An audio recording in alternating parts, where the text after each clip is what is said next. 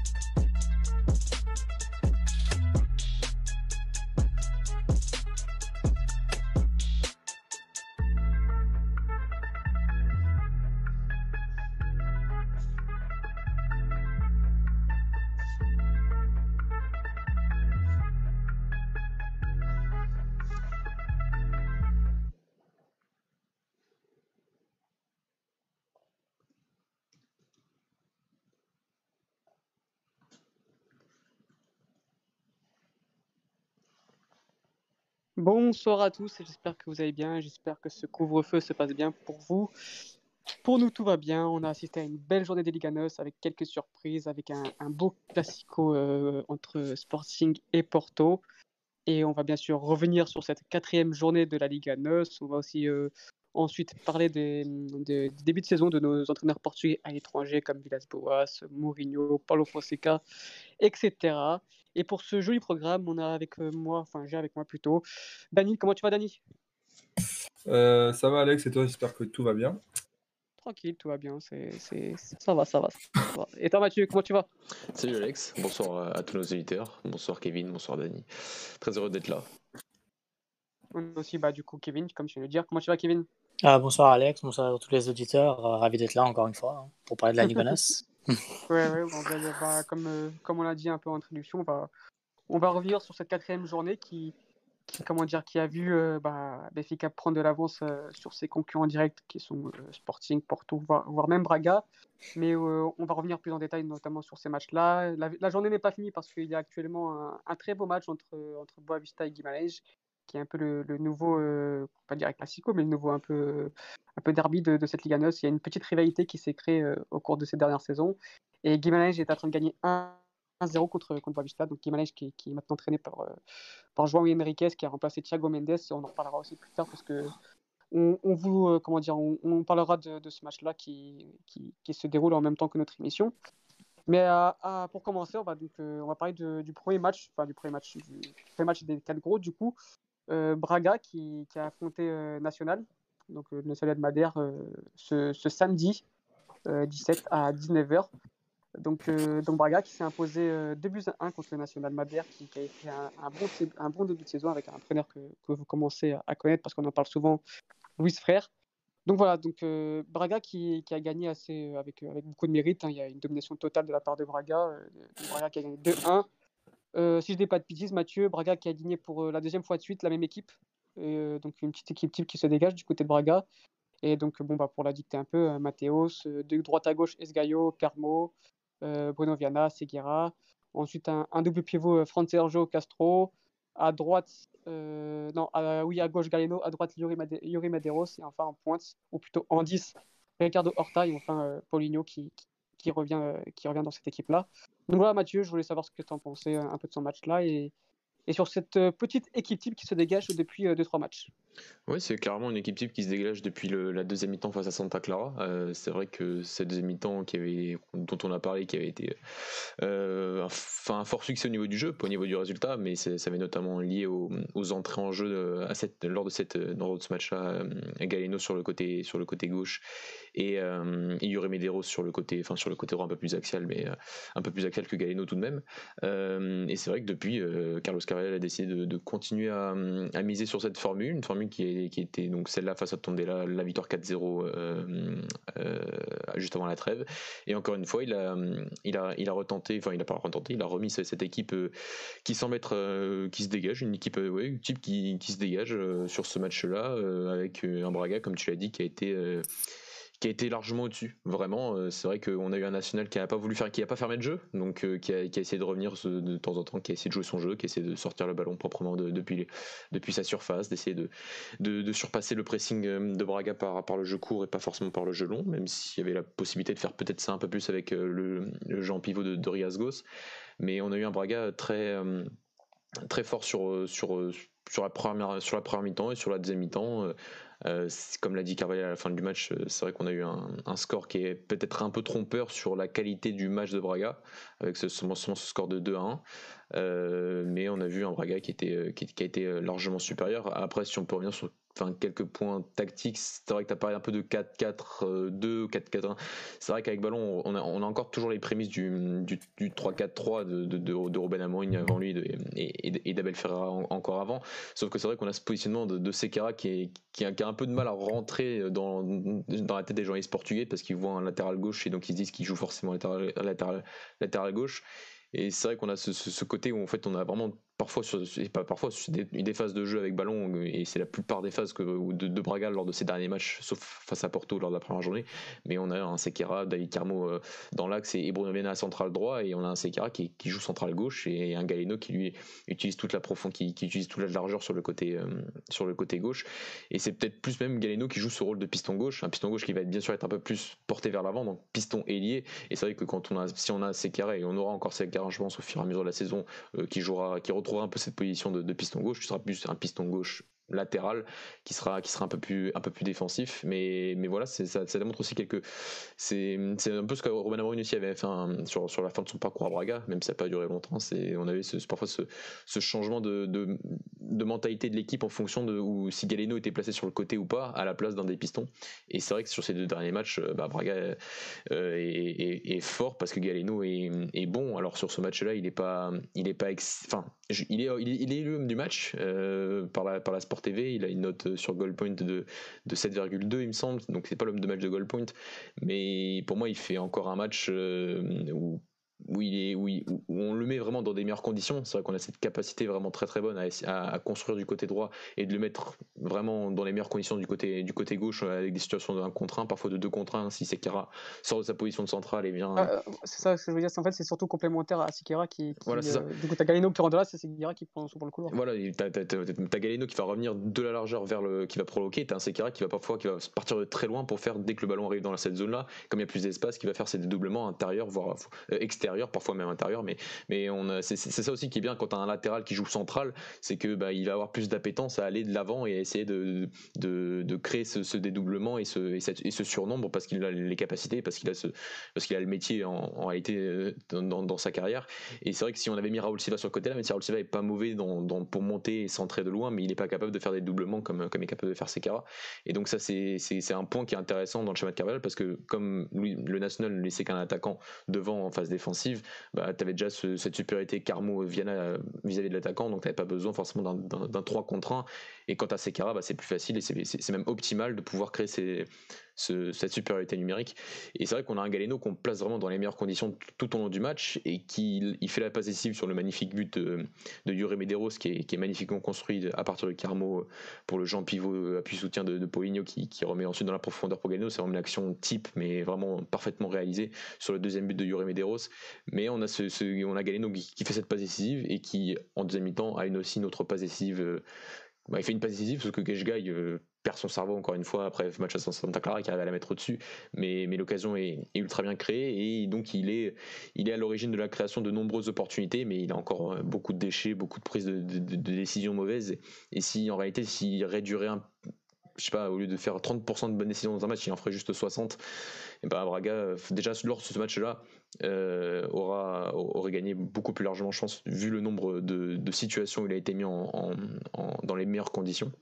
Et, voilà, et donc euh, je pense que, le, niveau de Galeno, en fait, son, augmentation de son niveau, en tout cas au niveau mental, au niveau de la prise de décision, s'il augmente au fur et à mesure de la saison, ce sera, l'une des grandes variables pour moi pour, pour, avoir un Braga très fort euh, au fur et à mesure de, la saison qui, va arriver. Okay, donc, merci pour ce, ce, beau résumé. Moi, j'avais une question un peu sur, un genre particulier, qui est Yuri Medeiros. Donc, euh, on, a, comment dire ça, son recrutement avait fait un peu débat parce qu'on savait pas quel, quel, quel niveau il allait avoir sur, sur, ce, sur cette saison, et, etc. Et au final, je veux savoir avec toi, est-ce que pour toi, il, il répond présent depuis, bah, depuis qu'il est titulaire, donc depuis deux matchs? Oui, il répond présent parce qu'il est, il est, en fait, il est clairement, il, il, est, parfaitement identifié dans les idées de jeu que nécessite le, le 3-4-3 avec ballon de, de Carvalhal. C'est-à-dire que c'est vrai qu'on pouvait, bah déjà c'est vrai que personne ne vraiment regardé ces matchs à Nuremberg, hein, on va pas se le cacher. Euh, même ces matchs légers à Varsovie, euh, ça n'a pas pas été une grande réussite. Mais c'est un joueur qui, par rapport à son profil, euh, pour moi, correspond parfaitement à ce, que, ce Braga avait besoin pour remplacer Trinkan. C'est-à-dire que c'est bien sûr qu'il n'aura jamais le niveau de, de. Enfin, je pense que le train, et le train est un peu passé pour avoir ce, niveau un jour. Mais par rapport au profil et par rapport au, rendement qu'il peut apporter dans le championnat portugais, bah, c'est exactement le profil idéal parce que c'est un joueur qui, on le sait, peut partir du côté droit et revenir à, et revenir à l'intérieur, mais c'est aussi un joueur qui peut recevoir directement dans le couloir central, d'être un peu ce, ce, genre de demi-espace capable de récupérer, euh, d'être entre les lignes et de pouvoir, de pouvoir euh, être ce joueur qui reçoit et qui permet de dépasser le milieu de terrain adverse. Et ça, il on l'a vu souvent. Euh, et, et, c'est pour ça que sur le profil, c'est le joueur pour moi qui. C'est vraiment. En tout cas, le profil est très bien identifié. Après, est-ce que tu aurais pu avoir quelqu'un d'autre? Est-ce que ça fait un peu recyclage? Bah, J'ai l'impression, en tout cas, depuis qu'il est là, l'équipe vient, vient, va bien mieux. Pardon. Euh, parce que c'est vrai que sur les deux premiers matchs, Carvalhal avait utilisé une ancienne formule qu'avait utilisé Abel il y a longtemps de mettre France Sergio plus haut sur le terrain au lieu de le mettre dans le double pivot. Et ça marche un match sur trois. Et en fait, ça marche le premier match, le deuxième match c'est pas bien, le troisième match c'est catastrophique et tu remets François Arjo dans le double pivot pour les six mois à venir. Donc, euh, voilà, mais c'est vrai que Medros est, est un joueur qui, qui, bah, qui, va faire du bien, qui fait du bien déjà. Après, dès que Gaëtan va revenir, on verra s'il si, arrive à, gagner ce, match entre lui, parce que pour moi, Horta et, Ricardo Horta et Pogno sont, totalement indéboulonnables dans cette, dans cette équipe-là. Donc ça va se jouer entre lui et Gaëtan. Et, et entre deux gauchers. Voilà, j'ai aussi beaucoup d'interrogations. Je suis aussi très, très curieux parce qu'on a peu vu Gaëtan. Il s'est blessé avant le début du championnat, donc, euh, et même en pré-saison, on l'a peu vu. Donc euh, je suis aussi curieux de voir qu'est-ce que, qu'est-ce que Gaëtan, le nouveau Gaëtan, un peu dans ce rôle un peu plus de 10, un peu plus euh, de, de couloir, de couloir intérieur, peut, peut apporter. Donc ça va être aussi une belle interrogation au fur et à mesure de la saison. Mais Medeiros, en tout cas, oui, c'est, de, de, très bons indicateurs. Il y a un, un, très beau but, encore une performance très correcte face, à, face au national le week-end dernier. D'accord Mathieu, bah écoute, si tu as quelque chose d'autre à rajouter, euh, peut-être aussi une dernière question au niveau de la défense. On, sait, on sait que voilà, la défense était un peu le point faible de, de Braga euh, depuis, euh, depuis la saison dernière quand même. Et est-ce que pour toi, ça train de, comment dire, ça train de progresser? Je pense qu'on a trouvé une défense type avec Carmo et Bruno Viana, et Esgaio et, et, et dans les couloirs. Est-ce que pour toi, tu, tu vois que, que cette défense progresse quand même?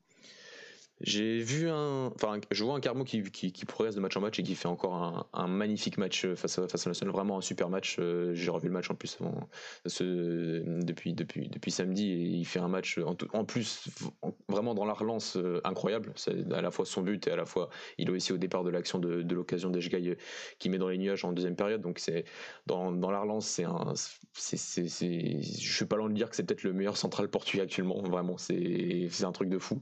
Après défensivement c'est le point où il doit, c'est pas qu'il doit progresser, c'est qu'il y a encore une marge de progression importante, même si ça a toujours été un, ça a toujours été un, joueur euh, bon, de la tête, bon d'un lieu aérien. Après, c'est, il a que 21 ans, il a encore pas mal de choses à, à, progresser sur le contrôle de la profondeur, sur le positionnement. Et c'est vrai qu'il n'a pas forcément depuis le début de saison un central à côté de lui qui est capable de lui apporter cette sérénité et ces conseils-là, puisque tu as un bon Viana qui est très fébrile depuis déjà la saison dernière. sur ce match national, c'est pas, c'est pas mauvais, même s'il arrive quand même à se faire euh, totalement manger euh, sur le but du national qui arrive en toute fin de match où, euh, voilà, il, perd un, il, perd un, duel en un contre un d'une facilité euh, déconcertante des duels qu'il ne perdait pas lors de la saison 2018-2019, sa, sa meilleure saison à Braga. Et donc, euh, donc ouais, ça va être aussi une des interrogations, c'est de savoir si dans les Braga n'a pas recruté de centrale euh, sur la fin du mercato et de savoir si lui est capable de, de retrouver, de retrouver un niveau. J'ai foi en Carlos Cavallal pour, pour ça. Euh, il a fait d'Erlan Santos l'année dernière à Rio un, un, central plus que correct pour notre championnat, euh, bien plus que correct d'ailleurs par, par, rapport aussi à ses performances dans les, les tours préliminaires de, de Ligue Europa cette saison. Donc, euh, donc ça va être aussi une des grandes variables de savoir si, euh, si Bruno Viana arrive à retrouver un niveau pour être un, bon complément à Carmo, qui est euh, actuellement le d'assez loin quand même le meilleur défenseur central pour, le meilleur défenseur central du Sporting Club de Braga. Maintenant, il faut un complément qui soit aussi à, la hauteur. Et, et Bruno c'est voilà, face à Tondela, il avait, il avait quasiment pas eu de problème. J'ai envie de dire, c'était un, ça a été un, match très très maîtrisé de la part de, de Braga face à National, il a eu plus de, de pas tant de difficultés que ça, mais il se fait quand même ce dernier duel à la fin lors du but, sur le but de, du National ternit complètement sa rencontre et, ça laisse encore, oui, bien sûr, quelques doutes, surtout à, l'approche de, de l'Europa League. Euh, on rappelle euh, on rappelle que Carmo euh, n'est pas convoqué avec les espoirs quand même. hein. Oui. Ça, c'est quand même Ça, assez ça, incroyable. ça, on le on- répétera toujours assez. Non, non, mais on, on, en- On on- on- on ressortira les bandes bientôt parce que, parce que Oui. en, en réalité, imaginons même en- juste en A, s'il y a plus de Domingo, si imaginons que t'as pas Domingos Duarte et t'as pas Ruben Semedo, tu appelles qui? T'appelles Diogo Leite, t'appelles Diogo Queiroz, t'appelles Thiago C'est ce que j'allais dire. Là, je- je- euh, en fait, je- on en parle même pour un quatrième défenseur de, Bah, de pour moi, il est, cinq- il est cinquième meilleur défenseur central portugais actuellement. Alors c'est vrai qu'il n'y en, a pas- il y en a pas tant que ça, ça c'est vrai, c'est peut-être pour ça aussi. Quand seulement même pas un an en, équipe première de, de Braga, t'es es, peut-être le cinquième, sixième meilleur défenseur central portugais, mais, mais juste qu'il soit pas en espoir, c'est enfin, c'est- criminel. Je suis désolé, c'est criminel. C'est incompréhensible, c'est incompréhensible, mais bon, c'est on aura, aura peut-être des réponses un jour, mais, mais voilà, non, c'est on, on est d'accord là-dessus, c'est c'est c'est- c'est- c'est vraiment très une grosse interrogation quand même sur, sur, sur, ce, sur le cas Carmo en sélection. Braga qui, qui rejoue ce jeudi, qui, est- qui est en Europa League, parce qu'il y a une journée de- d'Europa League ce jeudi-là, à domicile contre l'AEK l'AEK Athènes et Braga qui aura le droit à des supporters, parce que l'UEFA autorise à, à ce que les clubs euh, remplissent leur stade à 15%. C'est-à-dire que donc, Braga aura normalement le droit à avoir dans, dans son stade 4500 supporters. C'est ça. Non, juste Donc, 4. euh, Comment Juste 4 supporters. donc, euh, donc voilà, donc Braga qui, qui aura des supporters, c'est une bonne nouvelle pour le football. Et voilà, donc Mathieu, je, je- je pense que tu es très content de cette nouvelle-là. Et, et, euh, puis dernière question, comment tu sens ce, ce match-là euh, de- de- d'Europa League où on sait que ton club adore cette compétition Oui, oui on- on- par rapport à d'autres clubs, elle adore cette compétition. Euh, mais oui, euh, c'est, c'est- ça, fait- ça va faire plaisir. J'ai compté, c'est 7 mois, 2 semaines et 2 jours après le dernier match avec des supporters. Face à Portimonien, c'était en mars dernier, donc bien sûr que ça va faire, ça fait chaud au cœur de revoir ce stade avec euh, des supporters. Ils seront 4500, ne t'inquiète pas, Dani. Il paraît qu'il y a déjà eu 2 heures de queue pour avoir les billets aujourd'hui. Donc, euh, D'ailleurs, attends, j'ai une question. Votre stade, il fait quelle taille? Enfin, il y a quoi de. 30 000, donc 15%, 30 000. c'est, c'est 4500. Donc, euh, Ok, donc voilà. Ouais. Et, et nous, on a Ah, des. donc on aura quasiment 10 000. euh, Nous, on aura quasiment 10 000 en fait. Ok, ok. Non, je voulais essayer de, de faire le calcul pour nous sur ça. D'accord. Mais on parlait pas Ah, c'est- de vous, mais c'est pas grave. Euh, Désolé, j'adore parler de non, non, mais voilà, donc oui, ça va faire, ça va faire très bien. Et pour un match européen, ça, ça fait, ça fait plaisir que, que l'Europe soit ouverte avec des supporters cette saison. Donc euh, voilà. Et si je peux juste finir sur Braga, euh, Alex, euh, juste te dire que Poligno a prolongé aujourd'hui jusqu'en 2025. Donc, euh, donc euh, voilà, c'était euh, c'était la, récompense qui était promise par Antonio Salvador s'il restait cette saison une année de plus. On verra s'il restera plus longtemps, mais en tout cas, c'est sûr, il restera une année de plus. Et, et ça reste quand même une très bonne nouvelle pour, la- pour la saison de Braga qui, au final, va quand même conserver 80, plus de 80% de son effectif. Sur le match face au National, il y avait donc que Yuri Medeiros et André Castro qui étaient des recrues qui ont été alignés lors de ce match. Donc il y a une stabilité dans cet effectif et une stabilité, plus un entraîneur qui revient avec des entraîneurs avec des idées qui sont quand même similaires à ce qui avait été implanté ces dernières saisons. Donc euh, donc Braga est sur la continuité. Il part pas de il est, loin d'être parti de zéro avec cette équipe là en termes de en termes d'idées en termes de, principes et, de dynamique de jeu. Et ce qui fait qu'au bout de la quatrième journée on voit quand même des choses euh, très très intéressantes au niveau du jeu du côté de Braga et, non il n'y a que des indicateurs positifs pour réaliser une belle saison Ok, super. Donc je pense qu'on a été assez complet sur, sur Braga, Mathieu. Ah oui non je, je- veux te rajouter ou Non, on peut passer. euh, Ok, on peut passer du coup au, au Classico, au, au fameux match qu'on attendait tous dans, dans cette journée-là, le fameux Sporting Porto. Donc un Classico qui, qui avait bien débuté euh, avec une bonne première mi-temps, avec du rythme, et- et- etc. Puis une deuxième mi-temps assez terne, assez, je, on va utiliser les bons mots, euh, très très mauvaise en termes de, de jeu et de spectacle. On s'est vraiment ennuyé, j'ai pas peur de dire que c'était franchement l'une des plus mauvaises mi-temps que j'ai vues dans, un Sporting de Porto. Mais voilà, donc euh, Sporting qui, a mené au score euh, très tôt dans la rencontre, au bout de la 9 minute. Ensuite, euh, Porto qui, qui est revenu au score avec un but du Ribé à la 25e et qui a même, qui est même passé devant ensuite avec un, merveilleux but de Corona à la 45e. Et ensuite, Sporting qui, qui j'aime pas envie de dire contre le cours du jeu, parce que c'était pas vraiment contre le cours du jeu, Sporting est dominé. Mais bon, un peu comme ça, un but euh, venu de, nulle part, on s'y attendait pas. Et, et Ghetto qui marque ce but à la, à la 87e minute, donc 2-2, match nul. C'est dans, dans cas de le dire dans, tous les sens du terme, hein, tout simplement. Et euh, donc voilà, donc euh, Kevin, je voulais savoir un peu toi ton avis sur, sur ce Porto-là. Porto qui, qui, bon, pour un peu appeler la compo, a, commencé qu'avec une seule recrue de titulaire, donc Edu qui, remplace Teles dans, l'équipe type de Porto.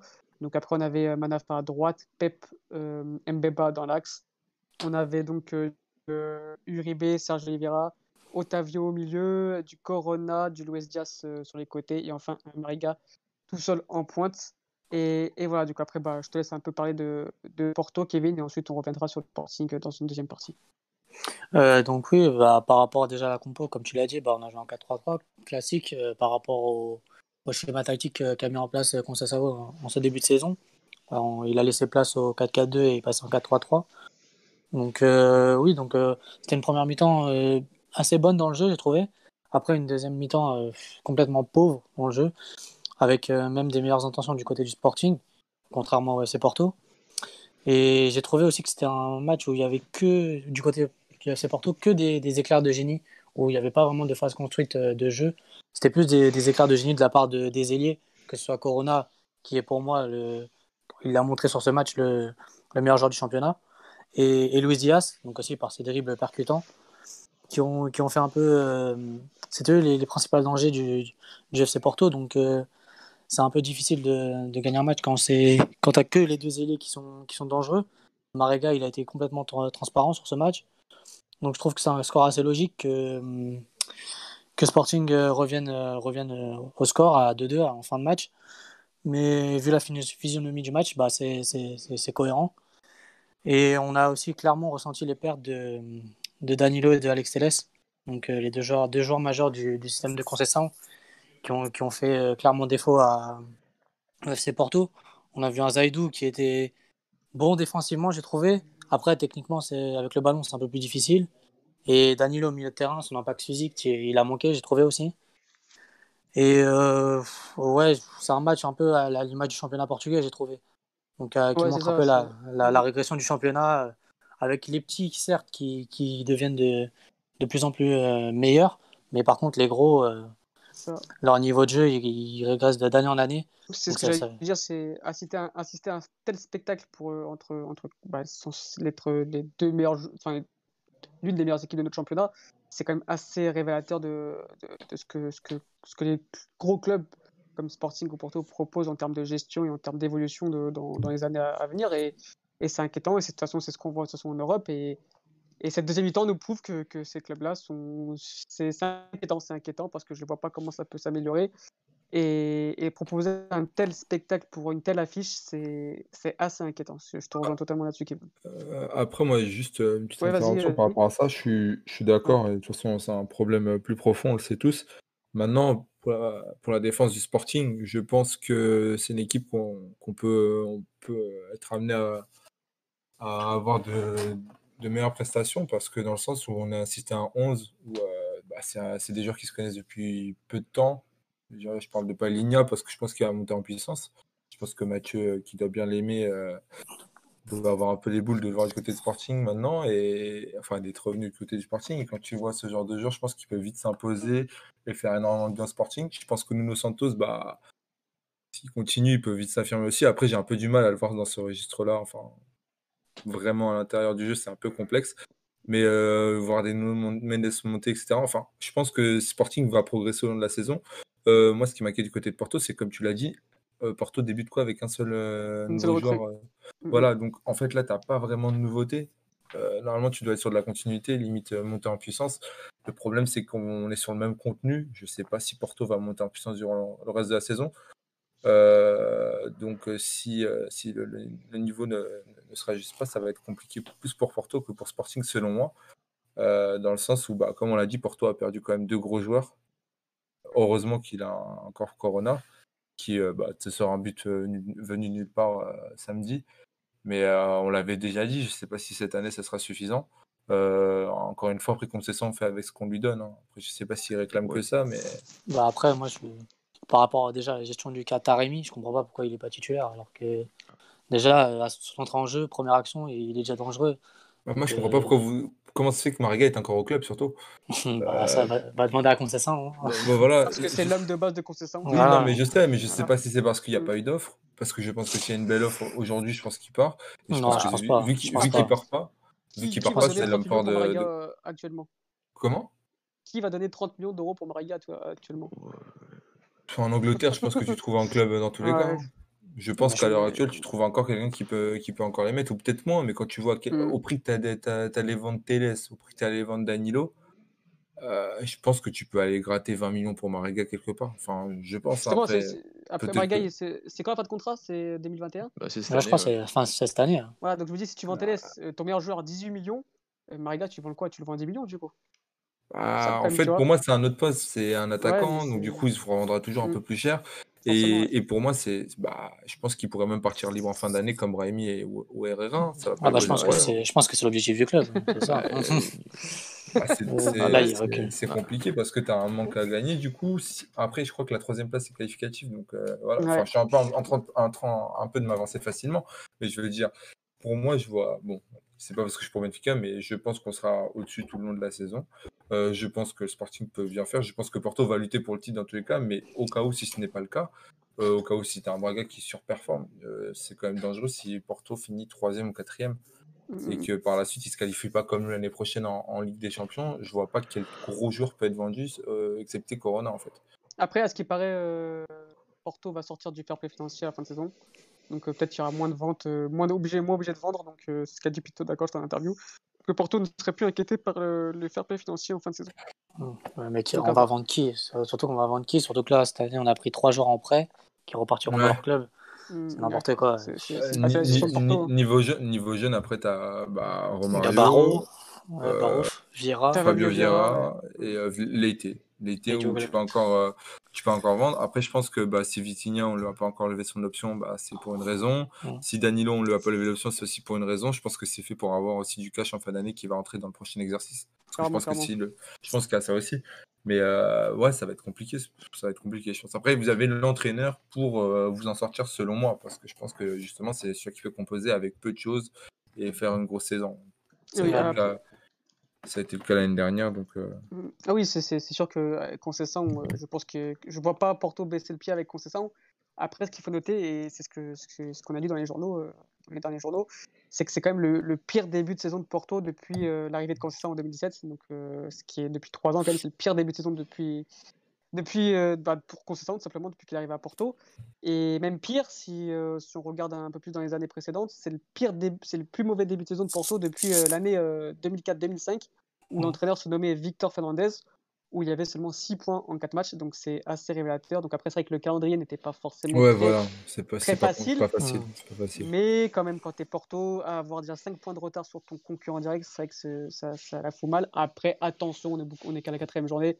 Euh, je suis persuadé que Porto va augmenter, au, va augmenter le niveau au, au fur et à mesure de Et- l'année, une fois que les recrues seront intégrées, etc. Donc euh, je ne m'inquiète pas pour l'instant. un peu très- Faudra les intégrer déjà. Faudrait les intégrer Ouais. déjà. mais je- je- ouais, mais je pense que c'est compliqué. C'est comme. euh, c'est des coachs, Concessin ou même on a vu Bielsa avec Rodrigo, qui qui intègrent pas directement les recrues. C'est ils attendent. Je pense que voilà, il y a une adaptation à, à se faire et une fois que les recrues seront bien adaptées, au- adaptées au style de jeu, euh, il, va, il va les intégrer au- au- dans le 11 et ça, j'ai aucun doute là-dessus. Après, il y a- Et- après, après, y a le problème aussi de la qualité de jeu parce que certes, euh, ça, on gagne des championnats, mais bon, le jeu euh, d'année en année, bah, il évolue pas. Donc, euh, c'est un peu le- après, c'est le un retour logique, quoi. C'est le projet de ta direction en ce moment.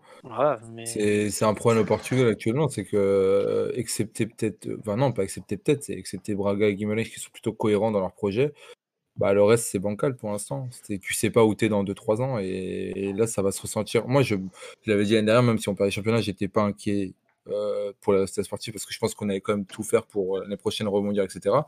Mais dans 2-3 ans, je pense que euh, sportivement, je sais pas où on sera, euh, Benfica et Porto, je sais pas, mais j'ai peut-être un peu moins d'inquiétude parce que je pense qu'on a des joueurs plus, euh, plus faciles à vendre, plus qu'on peut vendre plus, fa- plus Ouais. facilement. T'as des meilleurs actifs, oui, largement. Ouais, voilà, largement. t'as des, meilleurs- t'as des meilleurs actifs, euh, puis t'as un meilleur centre de formation. Enfin, je vois pas, dans ma génération qui arrive, je vois pas des grosses pépites sortir.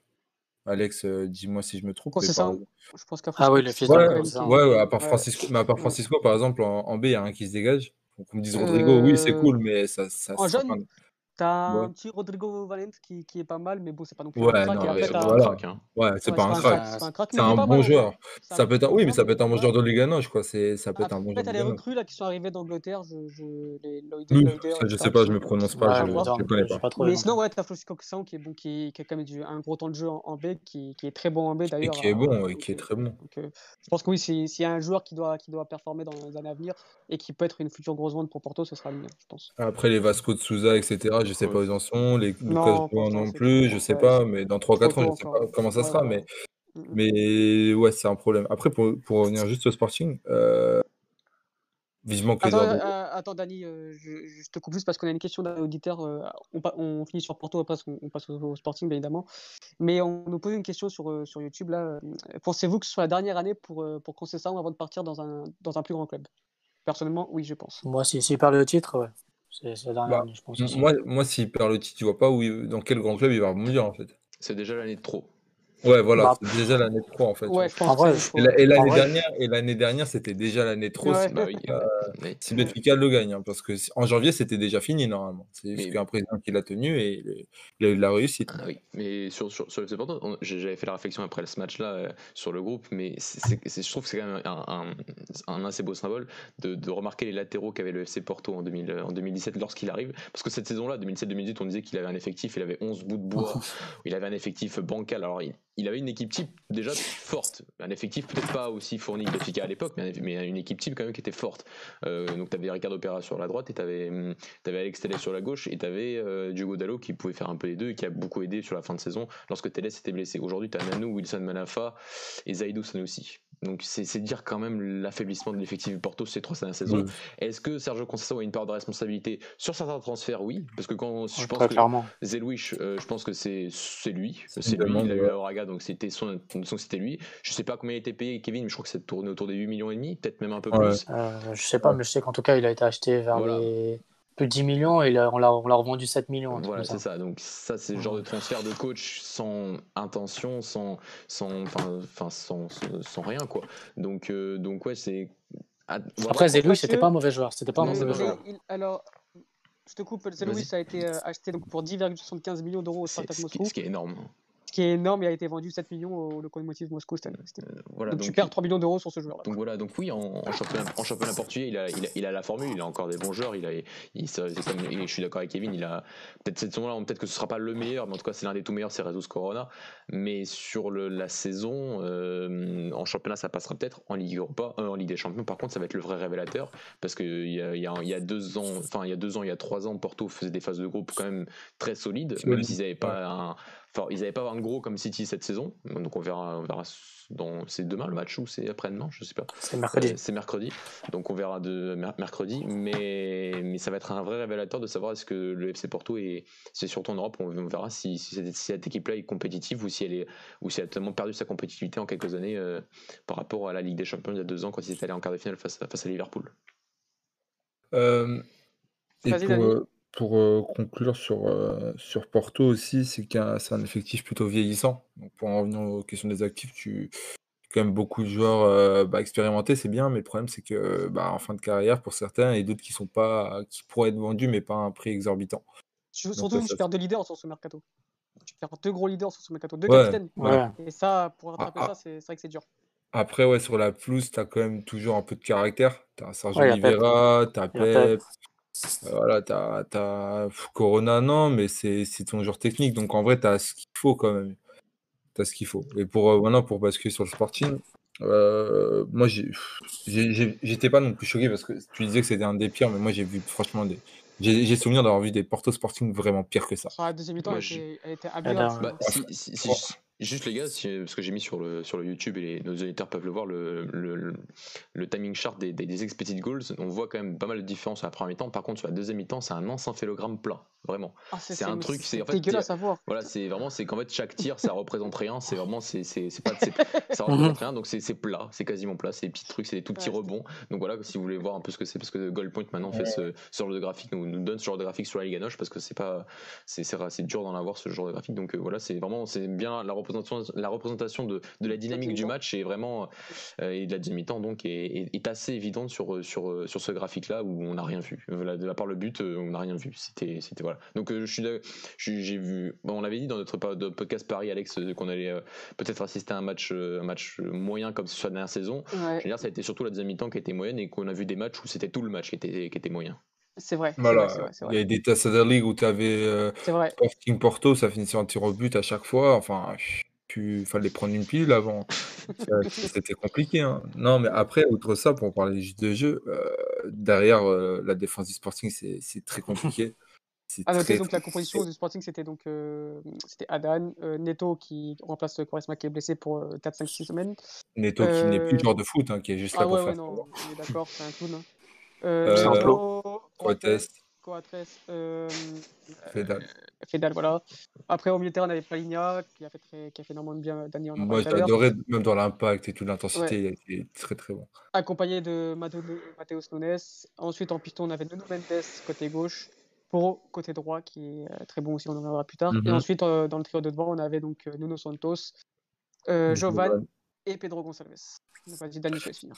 Euh, ouais, moi, beaucoup moins fan de ce que j'ai vu euh, devant, dans le sens où j'aurais peut-être préféré voir Sporar devant quand même. Euh, Pedro Gonçalves, je préfère le voir un cran en dessous face au jeu. Et ouais, non, c'est derrière surtout.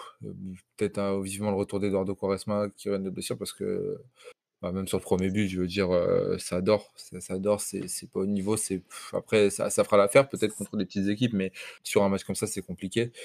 Euh, voilà. Après, Adan, euh, bon, je pense que c'est un bon recrutement et on l'a encore vu hier, plutôt bon, je trouve. Enfin, hier samedi, pardon.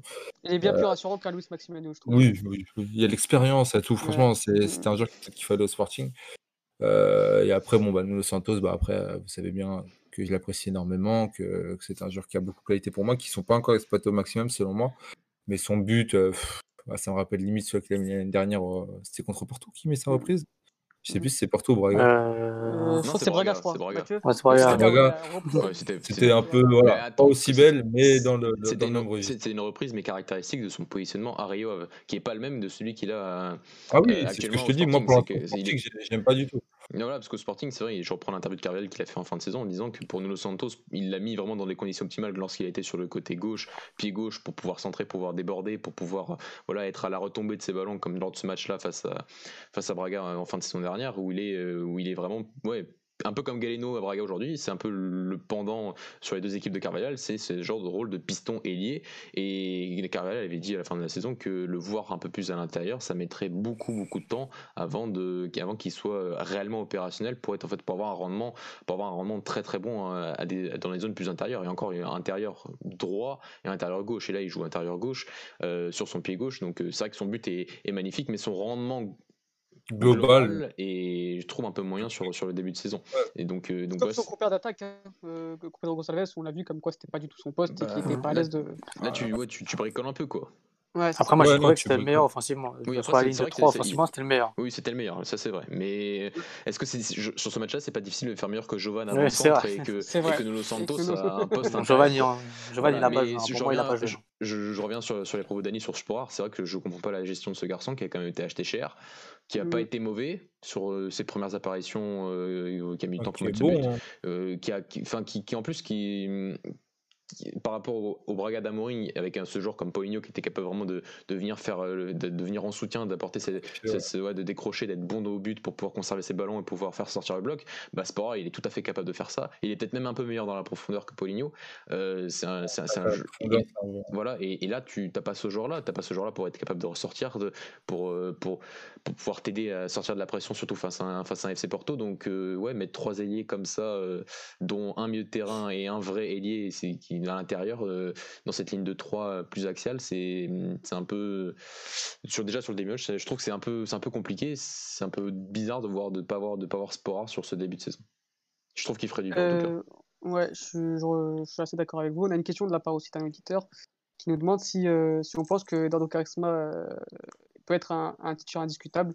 Je pense que oui, hein, sans le Ah oui, Covid, il serait, il serait titulaire. Oui. Même s'il a, il a commencé la saison un peu en retard, du coup, euh, bon, il a commencé Neto qui a commencé la saison. Ensuite, il y a eu une blessure, euh, il y a eu le Covid. Ensuite, donc il y a eu une blessure. Donc, mais euh, oui, oui, je pense que Eduardo Quaresma a tout pour s'imposer en tant que titulaire euh, au, sein du Sporting. Et surtout saison, quand on voit Neto qui. Bah oui, il a pas de Neto, concurrence. qu'il- voilà, pas de Il y a concurrence. pas de Neto a décidé de concurrence. jouer pour Porto en seconde mi-temps. Donc, euh, donc euh, voilà, donc c'était assez catastrophique et je pense que oui, comme l'a dit Mathieu, il y a zéro concurrence pour, euh, pour Eduardo Quaresma. Ah. Et ensuite, j'ai une question un peu pour vous là sur, euh, sur Amorim. Est-ce qu'il n'est pas un peu trop têtu Ah, avec je- son, je- son je- 3-4-3 Bah, si, si euh, je- où, voilà, ouais, voilà, je t'ai fini la question et, je pense que tu reprends la parole.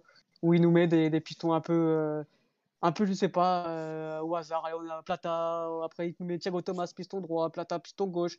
Enfin voilà, après on a eu aussi droit, je sais pas, enfin voilà, après on a eu du droit du Nono Mendes, euh, défenseur axe gauche. Voilà, j'ai l'impression que, que Amorim, euh, cherche un peu son. Comment dire, je sais pas, il, il reste focalisé sur son, sur son système de, de 3-4-3 et, il n'a pas vraiment d'autres idées, il n'a pas de plan B. Et c'est vrai que c'est assez inquiétant, mais j'aurais aimé que ce type d'entraîneur puisse euh, avoir euh, plusieurs plans pour quand, quand, le plan A ne marche pas. Par exemple, Mathieu, je te laisse la parole. Moi, j'allais y revenir, euh, Alex. C'est vrai que c'est. Enfin, on voit Thiago Thomas piston sur la fin de match, piston droit. ouais. Donc en fait, tu t'enlèves Poro pour mettre, Poro pour mettre Thiago Thomas piston droit. Je, je vois pas. Le... Bah, après, je suis pas, je suis pas coach bien sûr, mais j'ai pas non plus tous les diplômes comme lui. Euh, mais, mais voilà, je, je, je sais pas. je, sais, je, sais, je sais pas trop comment l'interpréter. Nuno Mendes central gauche je sais pas non plus comment trop l'interpréter. Ouais, par exemple, quand tu vois le 3-4-3 du National avec ballon euh, lors de son premier match à Vista, on avait un Louis Frère qui, par exemple, avait mis euh, Azuni, qui faisait entrer Azuni, qui le mettait seul, parce qu'il avait plus de double pivot, donc il était seul numéro 6, et, et, le National qui passait avec une ligne de 4 avec ses pistons, plus, euh, plus deux avançants qui étaient Roches et Ghost. Et ça, c'est une vraie modification de son. En fait, j'ai pas l'impression que, que l'essence de son, de, son, de son schéma a changé, mais il a opté pour une solution plus offensive, plus risquée, mais avec une vraie adaptation à un adversaire qui, avait reculé et donc qui pouvait, qui pouvait plus presser et qu'au final ça suffisait d'avoir quatre joueurs, donc la défense centrale à 3 plus, plus Azuni derrière avec 4 joueurs qui suffisaient pour contrôler euh, les transitions défensives. Et là sur le match face au Sporting, c'est vrai qu'on a l'impression que du Sporting face à Porto, enfin il faut absolument qu'il y ait 3-4-3 et que en fait l'occupation de cet espace ne peut être fait que par ça. Il y a que il y a que ça, il y a que ce truc et qu'il voilà, il, il, il, interchange. Il faut absolument qu'il y en ait. Il faut, voilà, sur ce match-là, je vois pas pourquoi il peut pas passer à deux derrière. Vraiment, je, sur la fin de match, je comprends pas pourquoi il, passe pas de derrière et il fait pas, il met, il met Nuno Mendes à gauche qui sert à rien, euh, central gauche qui sert à rien sur la fin de match. Euh, donc, euh, donc ouais, je, je ouais, je, c'est, ce, côté, bah, je, je trouve qu'il a, qu'il a, il manque de capacité d'adaptation. C'est un truc que je vois, on voit au Sporting actuellement parce qu'il a déjà eu plus de matchs au Sporting, il me semble qu'à Braga. Qu'à Braga, il a pas eu, dire, il a pas eu le temps d'avoir ses problématiques.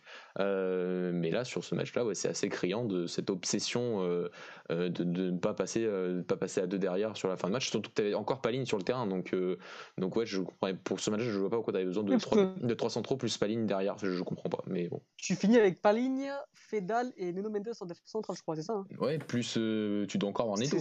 Ou Neto sort et. Non, Neto il sort. Bah, Coates encore. Euh, je crois que c'est ouais, ouais, Coates qui sort. Attends, Coates, il est sur le terrain, je crois. Attends, je, je crois qu'il finit à Coates, Fedal. Coates, si, parce que je crois que c'est lui qui fait l'interception sur le but. Je crois que c'est Paline qui fait l'interception. Euh, c'est Paline qui. qui, qui... C'est Paline Oui, il me semble que c'est Paline qui. Je peux le aussi. Mais Attends, faut, je vais retrouver. Faut avoir la compo de, qui de fin de match. Ouais, c'est Paline qui centre, je crois. Non, non Paline, il intercepte et celui qui centre, je sais pas. Ah, peut-être. Mais... Donc t'as Neto qui sort. Neto qui sort, oui, ça, j'en suis sûr. Ouais. Mhm. T'as Poro qui sort. Qui sort. Ouais, non, non, t'as encore Croates. T'as encore Croates. Coates, Fedal, Nuno ouais. Mendes central gauche, et pas piston gauche, euh, parce que c'est Plata qui, qui, qui, est piston gauche, et t'as encore Paline derrière. Ça. Donc euh, là, je vois pas pourquoi tu finis pas le match avec Paligne euh, seul 6 et 2 centraux, Fedal Coates, et tu, les, et tu changes pas ton organisation pour avoir Nuno, Nuno Mendes sur le côté et, et, avoir plus de joueurs entre les lignes et plus de joueurs dans la surface. Voilà, je... Après, moi, je pense que le problème euh, ouais, d'Amorin, c'est peut-être voilà, c'est son début de carrière en tant que coach, mais au bout d'un moment, quand tu as un dispositif. Oui, je, je suis pas entraîneur non plus, j'ai pas les diplômes. mais je pense qu'à un moment, ton dispositif, il faut que tu l'adaptes aussi en fonction des joueurs que tu as. Ouais, voilà, et ça. tu peux pas forcer un dispositif si au bout d'un moment tu, tu n'es pas mmh. capable de, de, pouvoir jouer avec. Enfin, en, en cours de match, adapte-le. Si au début du match c'est possible, alors que moi déjà ça me paraissait compliqué avec les trois devant, euh, adapte-le en cours, en cours de match et fais quelque chose parce que c'est compliqué en fin de match. Avec de, la, enfin, avec de la réussite, même si ça pour moi était un peu mieux que Porto. Euh, ils vont marquer ce but pour égaliser, mais euh, voilà, ça peut pas, ouais, ça va pas être comme ça tout le temps. Sur le long, tout au long de la saison, je je pense pas que ça passera à chaque fois. Je moi, pense pas que ça passera à chaque fois. Moi, je, pour revenir à ce que tu as dit, moi j'ai l'impression qu'en gros les caractéristiques des joueurs sont pas adaptées à, au, ah non, système qui est. Donc euh, je ne comprends pas le recrutement de certains joueurs pour. Oui, parce que tu as, as, du Poro qui a été recruté spécialement pour ça. Ouais, ouais Poro, mais Pedro Gonçalves. Pedro Gonçalves, c'est euh, ça. Nuno Santos euh, aussi. Santos, Après, je pense que Pedro Gonçalves a été acheté dans l'optique d'un départ de Vendel. Je pense que ça a été surtout ça. Et du coup, ça a été ce qui a été fait. Mais en fait, après le fait de ne pas avoir d'attaquant vraiment pur comme il a voulu avoir. Euh, euh, Nuno Morin, euh, Nuno Morin, n'importe quoi, Ruben Amorim sur, euh, sur ce mercato-là, il a été un peu obligé de modifier ses plans. Il voulait un ailier aussi qui, qui puisse euh, dribbler. Il n'a pas eu vraiment. Après, bah, il Tabata. Mais voilà, après, il faut l'intégrer aussi. Après avoir au fur et à mesure de la saison, peut-être que voilà, c'est comme un peu consistant. Il va intégrer euh, au fur et à mesure ses recrues. Mais c'est vrai que là, il, il, bricole un peu trop à mon goût. Euh, il ne fait pas vraiment jouer ses, ses, ses joueurs à, à, son, à, ses postes. Donc, ouais, je, je vous laisse finir. Ouais, parce qu'on ne demande pas qu'il fasse du Offenheim, du, euh, du Offenheim, pardon, du Leipzig comme, comme Nagelsmann, qui est capable de jouer avec six systèmes lors d'un même, lors même match. Bien sûr. Mais juste d'être capable de jouer avec une défense à deux quand le match te le demande, parce que tu peux rajouter un joueur offensivement. Et euh, voilà, je suis choqué par la, fin de match de Nuno Mendes qui sert à rien, enfin, alors qu'il peut t'apporter encore. il, a, il, a, il, avait encore il avait encore les cannes, il avait encore le, jus pour, pour t'apporter sur le côté, pour, pour centrer et tout. Et là, il a servi à rien, et parce que tu as mis Plata sur, ce côté-là, et tu as mis Thiago Thomas sur le de piston, piston droit. Donc, euh, donc, donc voilà, je, voilà c'est vrai, il fait partie de ces. Il est en apprentissage, mais il est en apprentissage dans l'un des plus grands clubs du Portugal, quoi. Mais il n'a pas de pays. Comme bah, c'est ce que nous dit un éditeur, Thiago da Silva Lopez, qui, qui ressemble Bruno à, beaucoup à Bruno Lage.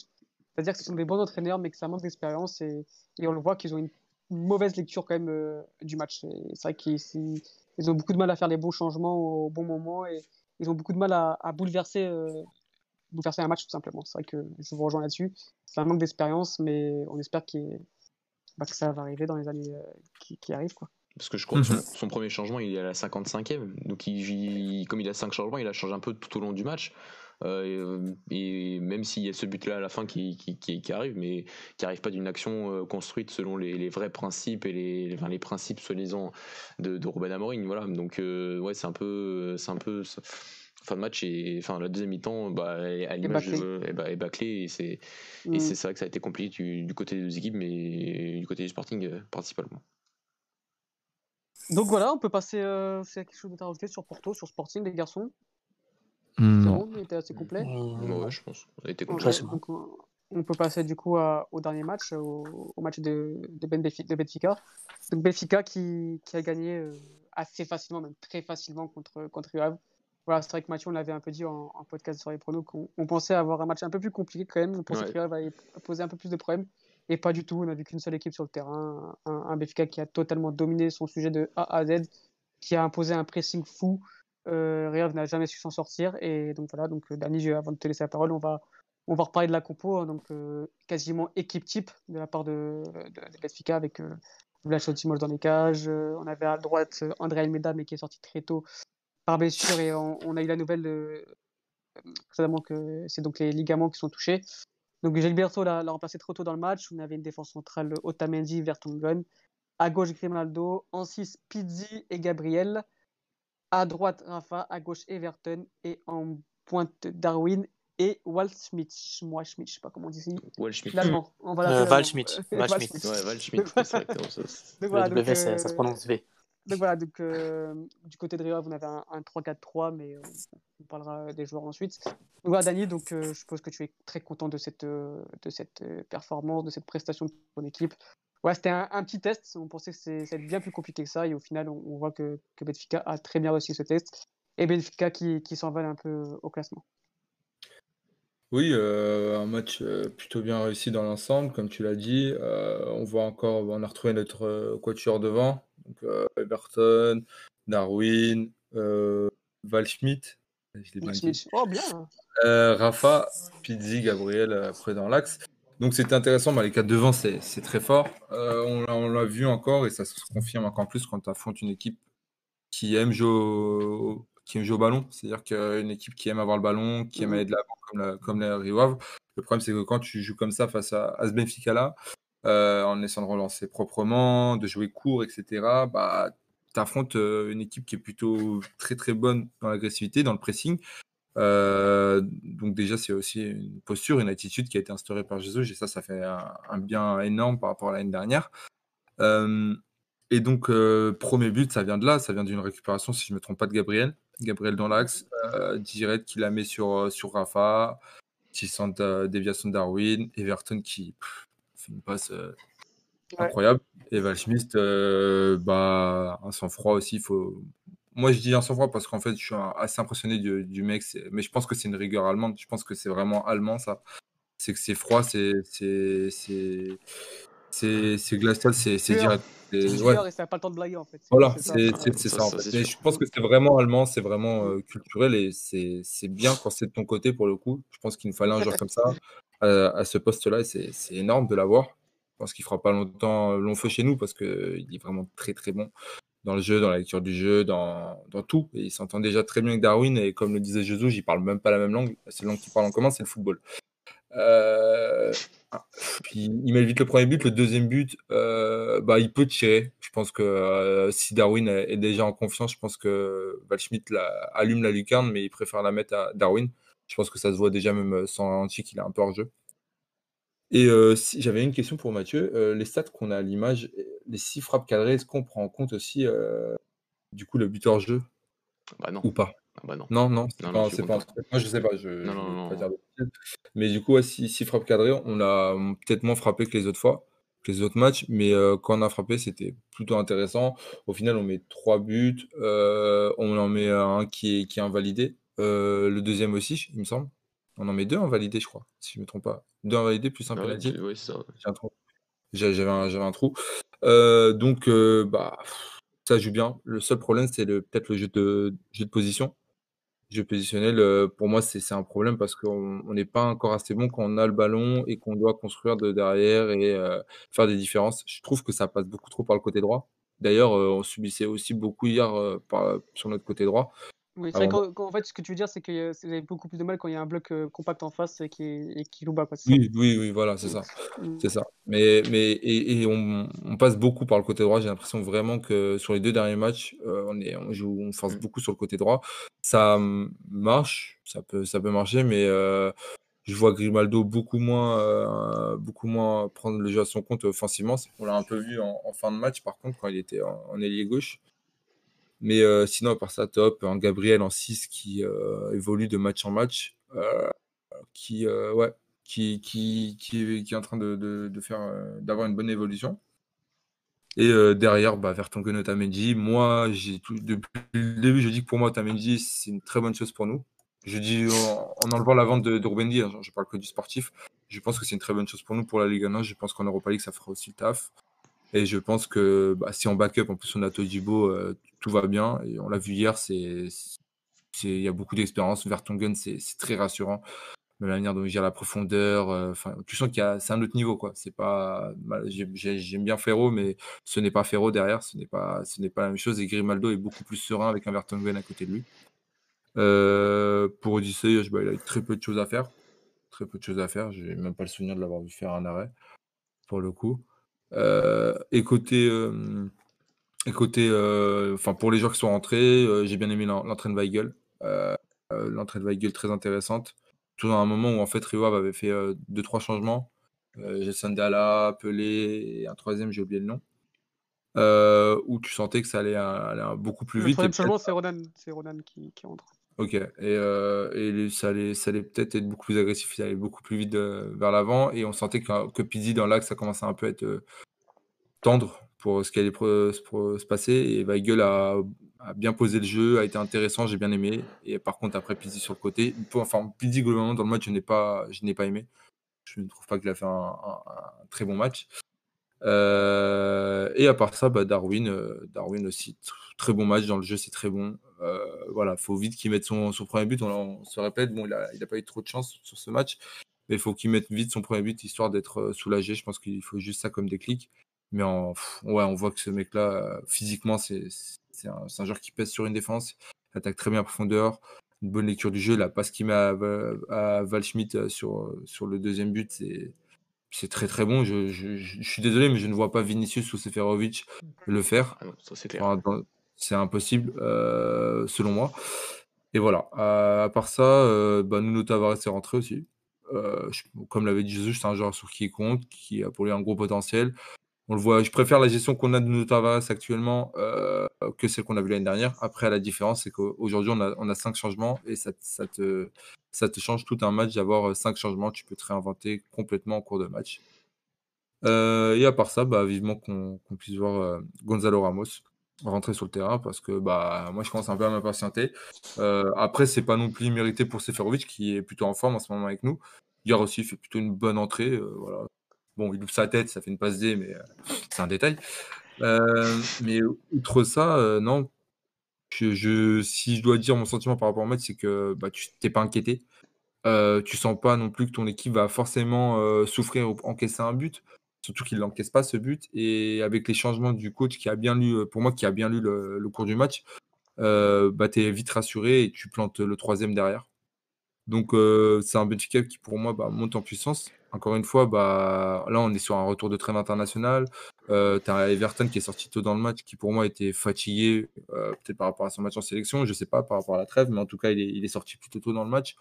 Euh, mais outre ça, je pense que ça va encore monter en puissance. On l'a dit en début d'année, mais on, peut-être qu'on, enfin, peut-être non, on perdra sur certainement des points la saison, peut-être prochainement. Mais pour moi, c'est une, équipe qui a un tout autre visage que l'année dernière et on le doit surtout grâce à l'équipe technique et au renfort qu'on a pu avoir euh, parce qu'aujourd'hui, c'est différent. Euh, on l'avait dit euh, l'année dernière que avoir comme leader technique Rafa et Pizzi, c'est assez maigre. C'est des joueurs qui performent aussi, sur, enfin sur le long terme, quand ils ont aussi d'autres joueurs à côté d'eux qui peuvent vraiment faire une différence, qui sont vraiment très très forts. Aujourd'hui, je pense qu'avoir un Darwin, un Valschmidt ou un, ou un Everton autour de, autour de Pizzi et de Rafa, ça les soulage. Enfin, Pizzi, ça le soulage même un peu trop, je pense. Euh, mais, un, mais, un, Rafa sur son côté droit, par exemple, aujourd'hui, je le trouve. Hier, je le trouve. Enfin, oui, hier, je l'ai trouvé bon, par exemple. Euh, alors, j'ai pas de souvenir d'avoir trouvé un Rafa très très. C'est rare. Et je pense que ouais, il peut, il peut commencer à adopter ce poste. Et je pense qu'entraîneur qui pouvait lui faire l'aider à ça, bah, c'était Jésus. Donc sur ça, euh, bon bah voilà, très très bien. On va pas parler de la gestion encore une fois, on le fait chaque émission. Voilà, c'est très très bien. Euh, ravi du match. Et côté Rival, c'est pour moi, voilà, trop faible, mais je pense pas. Je pense que ouais, je pense que aussi Benfica est juste trop au-dessus. Mmh. Euh, c'est pas pour le mais je pense que Rival, ça, n'enlève rien à la qualité de l'équipe. Je pense que pour moi, c'est une très bonne équipe. qui va aussi monter en puissance. Et je pense qu'un Giraldez, par exemple, c'est un très bon choix d'être revenu à Rio parce que je l'ai trouvé très bon hier. Mmh dans le jeu. C'est vraiment un, bon, un bon, bon milieu. C'est un bon joueur de foot. J'adore. Euh, Gelson Dalla, bah, il n'a pas pu faire grand chose, mais j'aimerais bien le voir à un moment titulaire aussi. Pour le moment, il est souvent remplaçant. C'est un, peu, c'est un peu embêtant. Et pour le reste, euh, ça va. C'est juste que c'était trop, trop, trop fort en face. Et, puis voilà, je pense. Dany, j'ai une petite question euh, du coup qu'on, s'était posé un peu en off et qu'on a posé sur, sur les réseaux sociaux. Est-ce que, ou même Dany ou les autres, hein, vous pouvez y répondre bien sûr, euh, est-ce que vous voyez un Béfica remporter largement ce championnat et ne pas avoir de concurrent, voilà, une sorte de PSG en Ligue 1 Bah, quand tu vois, quand tu vois que André Almeida se blesse également, je pense que tu as déjà la réponse. Hein. bah, après, ah, bah, hein. D'ailleurs, par rapport à ça, par rapport à Almeida, voilà, euh, c'est un joueur qui, pour moi, euh, si on parle juste du sportif, me gave pouvais plus le voir sur la pelouse. Après, euh, c'est pas pour autant que faut, faut, être fier ou heureux de sa blessure. Non, c'est dommage. J'aurais préféré qu'il soit écarté d'une autre manière. Euh, j'espère qu'il reviendra. Ça va, être, ça va être dur parce que c'est du coup double, double entorse. Il y, a tout, y, a tout qui est passé. tout. qui est passé. après, c'est aussi. Euh, un mauvais abordage pour moi sur l'action. Il, il, défend mal pour moi et ça provoque aussi sa blessure parce qu'il n'anticipe pas du tout. Il est en retard sur l'action parce que c'est même lui qui fait faute. Hein. Si, si, je me trompe pas, c'est même lui qui fait faute. Donc, euh, voilà, c'est bon. Après, voilà, c'est une chose à part, mais je voulais le dire. Et euh, pour répondre à ta question, euh, je ne sais pas. Je ne sais pas parce que pour moi, l'année dernière, Benfica avait tout pour le, faire aussi, malgré qu'on on avait beaucoup plus de lacunes. Aujourd'hui, on a beaucoup moins de lacunes. On a, il nous manque encore peut-être ce poste de latéral droit un, milieu, un, 8. Un 8 euh, quand t'as pas Tarap, tu peux ça, C'est une action de la part d'un auditeur qui nous dit que le Benfica nécessite un, numéro 8. Oui, oui, il faut un 8. Euh, Pizzi, c'est un milieu à 3, c'est bon. Pizzi, là, sur un milieu à 2, c'est compliqué. Peut-être Jensen qui aurait de revenir en, de euh, J'allais en revenir un peu plus tard si tu vas me poser la question, mais du coup, je vais le faire tout de suite. Viera, par la suite, fait une interview après le match parce que les locaux d'RTP étaient juste à côté du stade. et, euh, et, du coup, il a fait un petit saut là-bas. C'est même pas une blague, c'est que c'est la vérité. et il a, entre autres, il a dit que Jetson pouvait. Euh, il y avait des possibilités de revoir Jetson en janvier et en même temps, vu ce qui se passe à Tottenham et vu le fait qu'il soit ni sur le, banc, je crois qu'il était sur le banc en coupe de la Ligue, c'est tout. C'est tout. Non, il a joué en coupe de la Ligue. Il a joué ouais, voilà, il a joué pendant. Euh, et c'est tout. Euh, c'est dommage, mais d'un côté, bah, tant mieux pour nous si on le récupère en janvier. Parce que je pense que c'est le box-to-box que voudrait peut-être Jésus et qui peut concurrencer Tarapt. Mmh. Et voilà. Je pense, je pense que ça, ça, en tout cas, ça correspond plus à, au milieu que, que veut Jesus que Pizzi. Euh, okay. est beaucoup, mm. beaucoup, trop light. À ce poste-là, mm. défensivement, c'est trop compliqué. Et offensivement, pour là, sur ces deux, trois derniers matchs, c'était, c'était pas fameux. Même s'il marque au dernier, dans le dernier match, aujourd'hui, hier, c'était pas fameux. Et euh, euh non. Vas-y, ouais, je te répondre à ta question, du coup, ouais, non, je, je ne vois pas survoler, peut-être pas survoler. Euh, je nous vois peut-être plus confiant sur les petits, mais il faut voir au long de la saison. Euh, mais euh, en tout cas, oui, je, suis beaucoup plus confiant que l'année dernière parce que on connaît l'équipe technique, on voit la qualité aussi de notre équipe, on a mis aussi l'argent pour. et les joueurs répondent présents, c'est-à-dire qu'on n'a pas à faire un RDT qui nous a valu 20 millions et qui ne répond pas tout de suite présent. Aujourd'hui, tu as un joueur qui vaut 18 millions qui a Val Schmidt qui est performant, Darwin est performant, Everton est performant, et ça fait déjà une toute autre différence que l'année dernière où bah, tu devais bricoler. Tu devais bricoler. C'est ce que j'allais dire, c'est en fait, euh, moi je pense que oui, vous allez. mais je le pense déjà aussi la saison dernière et tu fais bien de le rappeler. je pensais que, que Benfica allait exploser le championnat, etc. Parce que l'effectif était, était, bien meilleur que, que celui d'un Porto. Mais cette année, c'est encore plus flagrant parce qu'en en fait, tu as un Porto qui, qui perd deux de ses meilleurs joueurs, et ce qui n'était pas forcément le cas la saison passée. Et tu un Braga, un, Benfica qui perdait quand même son meilleur joueur qui était João Félix. Et cette saison, en fait, tu as, tout l'inverse. Tu as, Braga qui, Benfica qui se renforce euh, considérablement, même très bien. Et tu as, à côté un Porto qui, se, qui, qui, perd deux de ses meilleurs joueurs. Et, et je pense que oui, là, les, cas, en fait, c'est à augmenter. Et je pense que, que Benfica va forcément euh, exploser ce championnat-là. Après, ce qu'on peut voir aussi par rapport au stade, c'est que tout à l'heure, on l'a dit que, que Porto réalisé son pire mauvais début de saison depuis euh, son plus mauvais début de saison pardon depuis 2004-2005 euh, et même depuis Concession depuis son arrivée de Concession et à contrario on a on a un Benfica qui réalise son meilleur début de saison depuis la saison 2002-2003 sous euh, Gesualdo Ferreira. Et donc, donc voilà c'est déjà là au bout de quatre journées on peut voir que les, les dynamiques sont totalement différentes on a un Benfica qui fait un 4 sur 4 et c'était plus jamais arrivé depuis, bah, depuis 2002-2003. Et à côté, un, un Porto qui fait son, son, plus mauvais début de saison. Et ensuite, bah, pour, pour conclure euh, et pour, euh, pour faire honneur quand même à Georges Jesus, qui reste un excellent entraîneur euh, pour notre championnat, le, le, seul entraîneur avec Gesualdo Ferreira et Bobby Robson qui, qui a réalisé un 12 sur 12 quatre fois. C'est-à-dire qu'il avait déjà réalisé trois fois. donc il avait réalisé une, deux fois avec le Sporting, une fois avec. non, deux fois je sais plus, j'ai plus les stats en, main, mais je sais qu'il avait déjà refusé. Il, il, avait réalisé deux fois avec le Sporting. Il a donc une autre fois avec, euh, avec Benfica. Et, voilà, donc ça prouve euh, tout simplement que, que, ce coach, pour la Liga NOS, c'est ce qui se fait de mieux et qui connaît ce championnat euh, comme, comme, voilà, comme sur le bout de ses doigts. Euh, juste pour compléter ce que tu as, ce que as dit, le faire avec le Sporting, c'est un tout autre exploit. D'ailleurs, faut peut-être le souligner. C'est très, très...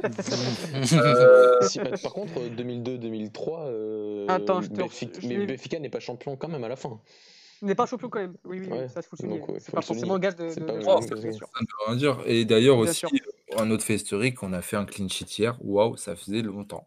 Euh, donc c'est une très, très bonne chose aussi de, de ne pas souffrir de but. Mais... surtout oui, que... Non, mais par rapport à la question de notre auditeur qui dit que Benfica va, va, va, surveiller le championnat, il y, a encore, encore, il y a encore beaucoup de matchs. Il faut...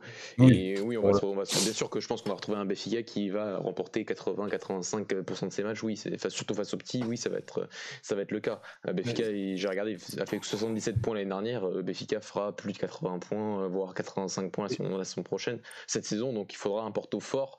Euh, pour arriver à concurrencer, même si sur ces dernières saisons, Porto a toujours dépassé la barre des 80 points, 89 euh, points les dernières, et c'était même plus sur les deux premières saisons de Conceição, mais comme j'ai dit, il y avait un meilleur effectif euh, du côté de Porto. Donc, donc, donc voilà. Après, moi je me repense aussi au match de, face au Fariens avant la trêve c'était pas l'assurance tout risque, ça a aussi été un match compliqué. Si Benfica sort avec un match nul à domicile, c'est pas non plus un scandale. Donc, euh, c'est, non, mais après, c'est, un autre match.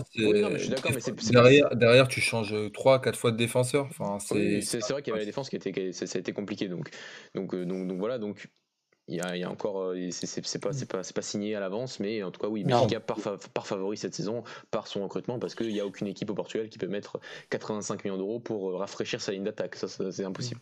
Donc, bah, je crois euh, que Benfica recrute pour 100 millions et à côté, Porto qui recrute pour 20 bah, millions, un truc comme ça. Pedrinho, donc... si tu comptes Pedrinho maintenant, oui. Si tu rentres ouais, Pedrinho, si je oui, tu ouais, parce que je, je prends Pedrinho, tu, tu arrives à peu près au 100.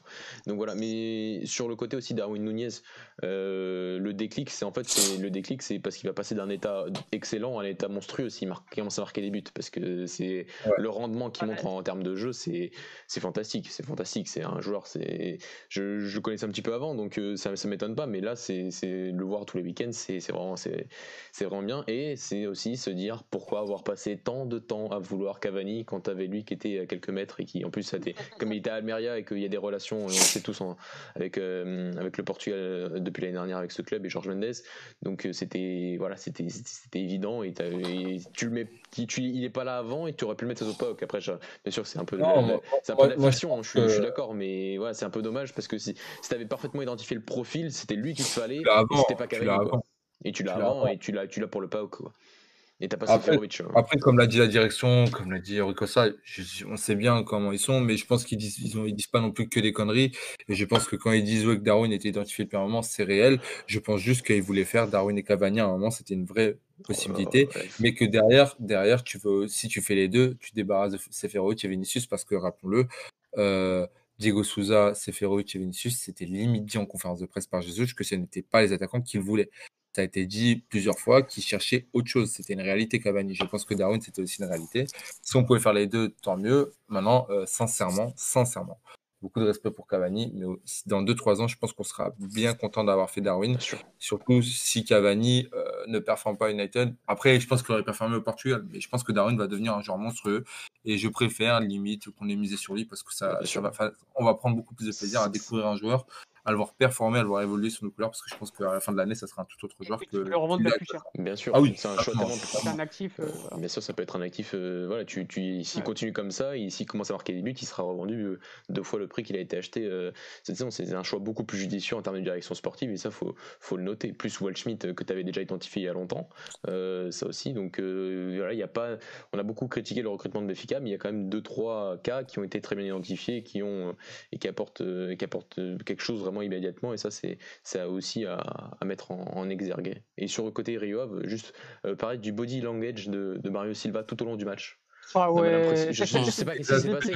Non mais ah, c'est son, côté, son côté poultiche, il est dans Mais non mais c'est ça, mais je sais pas, mais c'est quand même. Enfin, je trouve, je trouve que c'est important quand même de ce que tu transmets au niveau de, à tes joueurs sur le match. Depuis d'après minute, t'as l'impression qu'en fait, en fait, mon plan il va pas marcher, on va se faire. T'as déjà perdu. T'as déjà perdu. Je trouve ça, je sais pas. Je... Pourtant j'aime. Ah, beaucoup. Direct en flash interview, hein, ce qu'il dit direct en flash interview, bah, c'est notre pire, pire match. Pire bah mais t'as pas l'impression que t'as fait, as beaucoup réfléchi pour le changer au cours du match, quoi. Enfin, il y a des entraîneurs qui se rendent compte au bout d'un quart d'heure que ça va pas marcher et qui changent. Bah, moi, euh, moi, je pense que sur le 2-0, à partir du moment où il fait rentrer Jacindala, Pelé et Renan, c'est ça? Ouais, Renan. Euh, et Gabriel Zigne aussi. Et euh, un peu plus tard, mais à ce moment-là, s'il n'y a pas un changement de Jesus, je pense qu'on peut potentiellement être très très en difficulté et potentiellement prendre un but. C'était la partie du match que je sentais un peu moins bien. Dani, il faut que tu recommences. Je disais, que, je disais que c'était la partie du match que je sentais un peu moins bien, le moment où il y a les trois changements, et je sais, c'est à ce moment-là que je sentais qu'Aurélien était peut-être dans un mmh. temps fort et qu'on allait avoir plus de mal. Mais ça a été, il y a eu une bonne lecture de Jésus. Euh, tu as peut-être Bruno la l'année dernière, malgré tout l'amour que je lui porte. S'il y a une mauvaise lecture à ce moment-là, je pense que Ruav rentre vite dans le match. Mmh. donc voilà, encore une fois, je pense, oui, tu as raison, le body langage éclaté, se disent. Il y avait mieux, il pouvait mieux faire. Après, c'est un jeune coach. Je pense qu'il va évoluer sur ça. Je pense que ça se travaille aussi. Euh, et voilà. voilà. Je sais pas si. Euh, je crois qu'il y avait un truc à rajouter. Euh. Bah, juste avant toi, juste. Je ne Là, par contre, Dalla, je comprends pas pourquoi il joue pas. Quoi.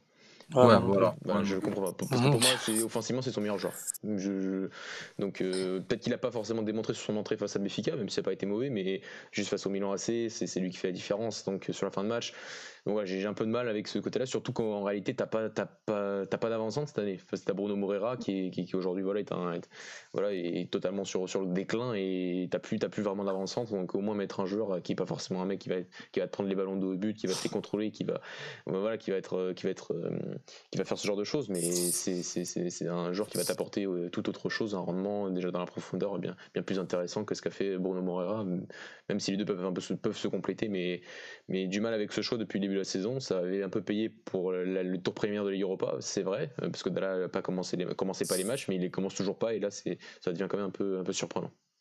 Mhm. Vraiment d'accord. Euh, vas-y si tu veux finir là-dessus. Euh, je voulais juste conclure aussi sur un, sur Moi, je voulais juste dire par rapport à, par rapport ouais, à Benfica et le fait qu'ils allaient rouler sur, sur le championnat. Moi, je pense qu'ils vont rouler sur les petits, tous les petits. Je pense qu'ils ouais, je pense que ça va être. Euh, ça sera facile pour eux. Après, je pense que ça va jouer sur les confrontations directes entre, les, entre les concurrents. Il faudra vraiment voir. Il faudra vraiment voir euh, sur ces matchs-là. Et là, on pourra surtout voir, euh, surtout voir d'ici janvier-février. C'était sur ça que je voulais revenir. Je viens de me souvenir. Quand Mathieu disait, ouais, on a fait 77 points, je sais plus combien. Euh, faut savoir aussi, pour l'auditeur qui a posé sa question, l'année dernière, en janvier, on avait pratiquement gagné tous nos matchs à l'aller. Tous nos matchs. Ce qui change aujourd'hui, c'est qu'on a, peut-être avoir la prestation. Oui, sauf contre Porto, mais on gagne pratiquement tous nos matchs. Et ce qui, ce qui manquait, c'était la manière, à part sur le mois de décembre où c'était plutôt correct. Enfin, même bon. Ce qu'il faut voir, c'est sur la seconde partie de saison. Euh, et aussi sur les confrontations directes, parce que là où on se perd totalement, c'est sur les deux matchs contre Braga et Porto, où là on se, on se chie dessus, très clairement, où nous allons, tu sens que c'est une toute autre atmosphère, c'est tu te fais manger, je pense, sur ce match-là, et derrière, bah, tu perds ton équipe euh, au mental.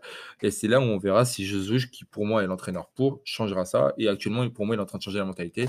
Et c'est là où tu, tu, vas faire entrer dans la tête de tes joueurs que tu es au Benfica, dans un grand club qui n'a pas peur de regarder, de regarder les yeux dans les yeux euh, le Porto, surtout Porto, en fait, dans des confrontations directes. Et c'est là où, si on fait la différence sur ces matchs aller-retour contre Porto, surtout contre Porto, euh, j'accentue vraiment sur ce point-là, c'est là où peut-être on peut, on peut vite mettre un terme à, ce championnat. C'est-à-dire que si pour moi on gagne deux matchs aller-retour contre Porto, et avec la manière, je pense que Porto, ça peut aussi leur mettre un coup au moral et derrière euh, perdre le fil. Parce que mettre. Ah, forcément, si tu gagnes contre tes petits, euh, tu bah, en direct. Non, mais euh, je veux dire, si tu fais limite un sans faute contre, avec les petits et que contre Porto tu gagnes, mais en plus avec la manière, ce qui arrive rarement, ce qui arrive rarement. Hein. C'est-à-dire que si tu viens et que tu mets 3-0 au Porto, je n'ai pas le souvenir de l'avoir fait pense que je ne l'ai même pas fait tout court. Euh, peut-être 2013, 2014. Donc on fait quand même des très très gros matchs contre Porto. On gagne 2-0 aussi euh, Nalouge. Mais si tu fais une prestation de ce genre contre Porto, ça met un coup à Porto. Dans l'orgueil, ça met un coup à Porto et ça peut même, euh, je sais pas, provoquer le licenciement de conséquence s'il y a des, résultats à côté qui sont mauvais.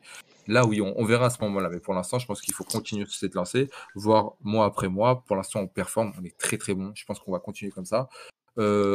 Est-ce que c'est une bonne chose de ne pas jouer avec des champions financièrement Non, sportivement ça me fait chier, mais c'est peut-être une bonne chose d'avoir l'Europa League au milieu où on n'a pas un groupe qui est très très relevé sur le papier, encore une fois, et, euh, voir ce qu'on peut faire, enchaîner les bons matchs. Et si on peut arriver en janvier, décembre janvier avec euh, limite un sans faute et être qualifié en, Europa League tranquillement, ça sera déjà une très très bonne chose de fait. Europa League qui commence donc euh, jeudi contre contre Lake, Lake, prononce Lake l'ex donc voilà, qui à 19h, donc euh, jeudi, euh, Benfica se déplace euh, dans cette équipe polonaise. Donc voilà, donc on va voir si, si Georges Jesus fait tourner, s'il met son équipe type, hâte de voir tout ça. Et donc voilà, donc on, je pense qu'on a été complet sur, sur cette journée de Liga NOS. Bah, juste, juste dire qu'on notre combiné est passé. On avait mis Braga Benfica pour notre combiné safe. C'est vrai. Il est, passé. c'est vrai. Donc voilà, vous avez pu doubler votre, votre cote. Mais voilà. Et attention à la, à la frappe en lucarne de Pedro Tiba jeudi. donc, pour conclure, donc victoire de Guimarães à Boavista. Donc Boavista qui ça commence à faire euh, beaucoup, 4 matchs, 2 points pris, ça devient pénible, pas inquiétant, mais attention, et Guimarães qui, bah, qui enchaîne, donc 7 euh, points, qui sont donc 5 juste devant Braga, Mathieu. Ouais, mais ça va. Il y a derby dimanche prochain, donc euh, attention. Attention, attention, voilà. Donc voilà, on peut passer euh, du coup euh, à nos entraîneurs étrangers. Oui. Ça vous dit mhm. Donc euh, on, va, on va faire un, petit résumé de ce qui se passe depuis le, le début de saison. C'est cool, tu vas pouvoir expliquer pourquoi Mourinho se prend 3 buts en 10 minutes. Putain, ouais, donc ouais, bah, pour revenir là-dessus, donc Tottenham qui, qui fait un bon début moyen de saison, on va dire que c'est pas vraiment, on attendait beaucoup mieux, c'est sûr. Maintenant, si on regarde les contenus du match, et je ne sais pas si vous avez regardé les matchs de Tottenham euh, ces derniers temps, à part contre Everton et, la première mi-temps contre Southampton où c'était vraiment dégueulasse, on voit un bon Tottenham, c'est vraiment cohérent dans ce qu'ils font. On voit clairement un projet de jeu qui marche, surtout avec le tandem euh, Kane qui, qui, est incroyable, notamment dans les transitions offensives. C'est juste merveilleux à voir. Ça me fait penser un peu au, Real de Madrid avec euh, Bale, Ronaldo Benzema, où c'était vraiment beau. vraiment Non, c'était pas... Bale n'était pas encore sur l'époque de Mourinho, je dis des bêtises là non, il n'a pas fait Mourinho. Il n'a pas fait Mourinho, ouais, mais c'était à l'époque où, Non, il arrive euh, après. Il arrive après. Tu peux parler de tu peux parler de, tout ça. Et, euh, et voilà, donc c'était vraiment. Je me rappelle d'un Real Madrid où c'était énorme en contre-attaque, et là, on a l'impression de revoir un peu ça avec Tottenham. Maintenant, oui, c'est clair, bah, quand tu perds 4 points dans les arrêts de jeu, donc tu, perds, euh, tu prends un penalty à la dernière seconde contre Newcastle et tu fais 1-1 alors que tu dois gagner ce match mille fois, et ensuite tu gagnes 3-0 contre West Ham au bout de 15 minutes et tu te prends 3 buts en 10 minutes, et donc voilà, tu perds encore 2 points là, donc ça fait 4 points de perdus dans les arrêts de jeu avec ces quatre points-là, tu es deuxième et on tient tout notre discours. Donc voilà, c'est vrai que c'est dommage. C'est dommage parce que Tottenham aurait pu être deuxième à, l'issue de cette journée-là, mais Tottenham est aujourd'hui sixième. Et, voilà, mais euh, c'est vrai que c'est encourageant. On voit un tout autre, un tout autre de Tottenham. C'est vrai qu'on prend. Moi, personnellement, je, prends du plaisir à voir Tottenham euh, jouer aujourd'hui. Ce n'était pas le cas euh, la saison dernière. Et pour tirer, un, un, dernier résumé de Mourinho, voilà, on, tirera des, on va tirer des bilans en fin de saison. Et si en fin de saison, il finit encore dans le 6-7e et qu'il ne remporte rien avec Tottenham, bien sûr, du coup, je, je serai obligé de m'incliner et je serai obligé d'avouer que oui, Mourinho est, est sur le déclin. Euh, pour rebondir sur ce que tu as dit, je suis d'accord. Après, moi, j'ai bien vu le match, euh, bien, vu le match hier et j'étais quand même déçu de, de la fin de match. Je pense, euh, voilà, C'est trop dans la gestion, je suis d'accord. gestion et puis même les joueurs déconcentrés, plus dans le ça. match. De- le, le, le, le CSC de Sanchez, euh, enfin même le premier but pour moi est évitable. Le, CSC, c'est le plus, plus évitable, je pense. Après, bon, la de Lanzini, c'est un ensemble. Tu sens que tu vas la prendre en fait. Je pense même que Mourinho, sur le deuxième but, sans que, sans que c'est compliqué, il dit command, command, mais tu sens que l'équipe. Après, cette, cette frappe-là, tu il, il la tire dix fois. Ouais, il la met. Elle Ouais, part dans le stade de, des- bien de sûr. la hein. bien sûr. Mais ça, tu, voilà, c'est le football. C'est la frappe. football. euh, Ouais, ça, tu, tu sens, tu sens en plus qu'elle va rentrer, tu sais pas, tu te dis ouais il va la, il va aller la mettre, il la met en Mm. fin de match, il y a la dernière action, après c'est sifflé. Mais euh, je pense que voilà, faut, faut vraiment que Tottenham arrive à, à gérer ces, ces fins de match, parce que c'est pas normal de venir 3-0 et en moins en 10-15 minutes prendre 3 buts, c'est pas normal. C'est pas normal, surtout quand t'as Gareth Bale qui, qui a la balle, balle de match, Mm, mm. voilà. Ouais. Double contact, il la met à côté après, bon c'est malheureux, mais euh, pff, franchement euh, s'il la met c'est fini quoi. Je dis pas que c'est de sa faute, hein. je dis juste que là s'il la met après ça, on n'en parle plus, le match il, Oui, mais c'est fini. c'est pas normal que tu aies à refinir le match à la 91e alors que tu l'as fini à la 45e. C'est ça aussi. Ouais, ouais, ouais, Donc, ouais. euh, Il a c'est- 25e. hein. Oui, à la 25e, oui. Donc, euh, donc voilà. Donc, euh, Non, non, c'est pas normal. Ça, c'est un- quelque chose qu'il doit régler. Après, il a une équipe euh, qui, qui est bonne. Il n'a pas euh, qui est d'excuses. bonne. Il n'a pas Non, il a a a a Mm. voulait aussi. Je pense qu'il a eu les transferts qu'il voulait aussi. Mm. Il s'est bien renforcé. A Euh, ouais. Kane, Kane dans le jeu, c'est incroyable. C'est-à-dire que c'est un attaquant, il est tellement intelligent, mais c'est c'est ouf. Et Son, bon, bah, Son, je pense qu'il est brésilien, le, le mec qui part pour 200 millions quelque part, parce qu'il Ouais, est Il est trop fort aussi. Mm. Et Jetson, le mec qui s'est trompé. Non, mais oui, non, globalement, c'est génial. Après, j'espérais voir Vinicius, mais non, Ouais. il n'a pas, il a pas bougé de l'échauffement. Et après, c'est juste assis sur, euh, sur le banc, et voilà. Mais non, euh, après, pour moi, pour l'instant, je pense pas que Mourinho soit fini. Après, euh, faut voir. Faut Je voir pense que après, ouais. s'il arrive à instaurer ses temps forts comme ça plusieurs fois dans le match et, et à tenir le ballon et pas laisser le ballon à l'adversaire comme ça et se faire dominer, euh, ça pourrait être mieux. Mais je pense qu'il a tout pour, pour faire une grosse saison s'il le souhaite. Ce qui- ce qu'il faut, c'est de, de la régularité. C'est vrai que Tottenham a, trop tendance à, à perdre des points là. C'est ce genre de points bêtement contre Newcastle et contre, contre West Ham. Et si tu gagnes ces deux matchs-là, voilà, t'es deuxième. Et c'est ce qui, ce qu'il y avait déjà l'année dernière. Ça manquait de régularité. T'avais des victoires, une victoire, un match nul, une victoire, une défaite. Ça, ça manquait de, ça enchaînait pas deux, trois victoires de suite. Et là, tu pouvais enchaîner là deux victoires de suite avec euh, après le- l'incroyable score contre Manchester United 6-1. Là, tu avais l'occasion de faire deux victoires de suite si tu le fais pas. Et, et c'est dommage. Et, et voilà, parce qu'après, le début de saison n'est pas, catastrophique, mais, mais est très beau. Même si tu as qu'une seule défaite, après, évidemment, tu affrontes, affrontes des équipes très moyennes, voire très mauvaises en Europa League, donc forcément, tu gagnes. Mais aujourd'hui, sur, euh, sur combien de matchs? Sur, euh, sur une quinzaine de matchs, tu as deux nuls et, et une défaite, tu vois. Donc, euh, le bilan est bon maintenant. Tu dois, tu dois, tu dois être plus régulier dans, dans, dans tes performances. Mathieu ou Kevin, si vous avez quelque chose à rajouter, ou Dani, oui. Non, non j'allais dire aussi, pour, peut-être pour assurer un peu le- la chose, c'est que je pense que ça va être un championnat où, où, ça- où on n'aura pas une équipe qui va survoler le championnat, ça pense. va être ouvert cette année, je Ça va- pense. Ça va être ouvert et voilà, Voilà, on voit ça un- va être plus intéressant. Ouais, on voit un City euh, qui, qui, qui est moins, qui va être, qui est moins impérial cette, déjà la saison dernière et, et cette saison, euh, sur le début de saison, il n'y a pas d'indicateur qui, va, qui démontre le contraire. On verra après.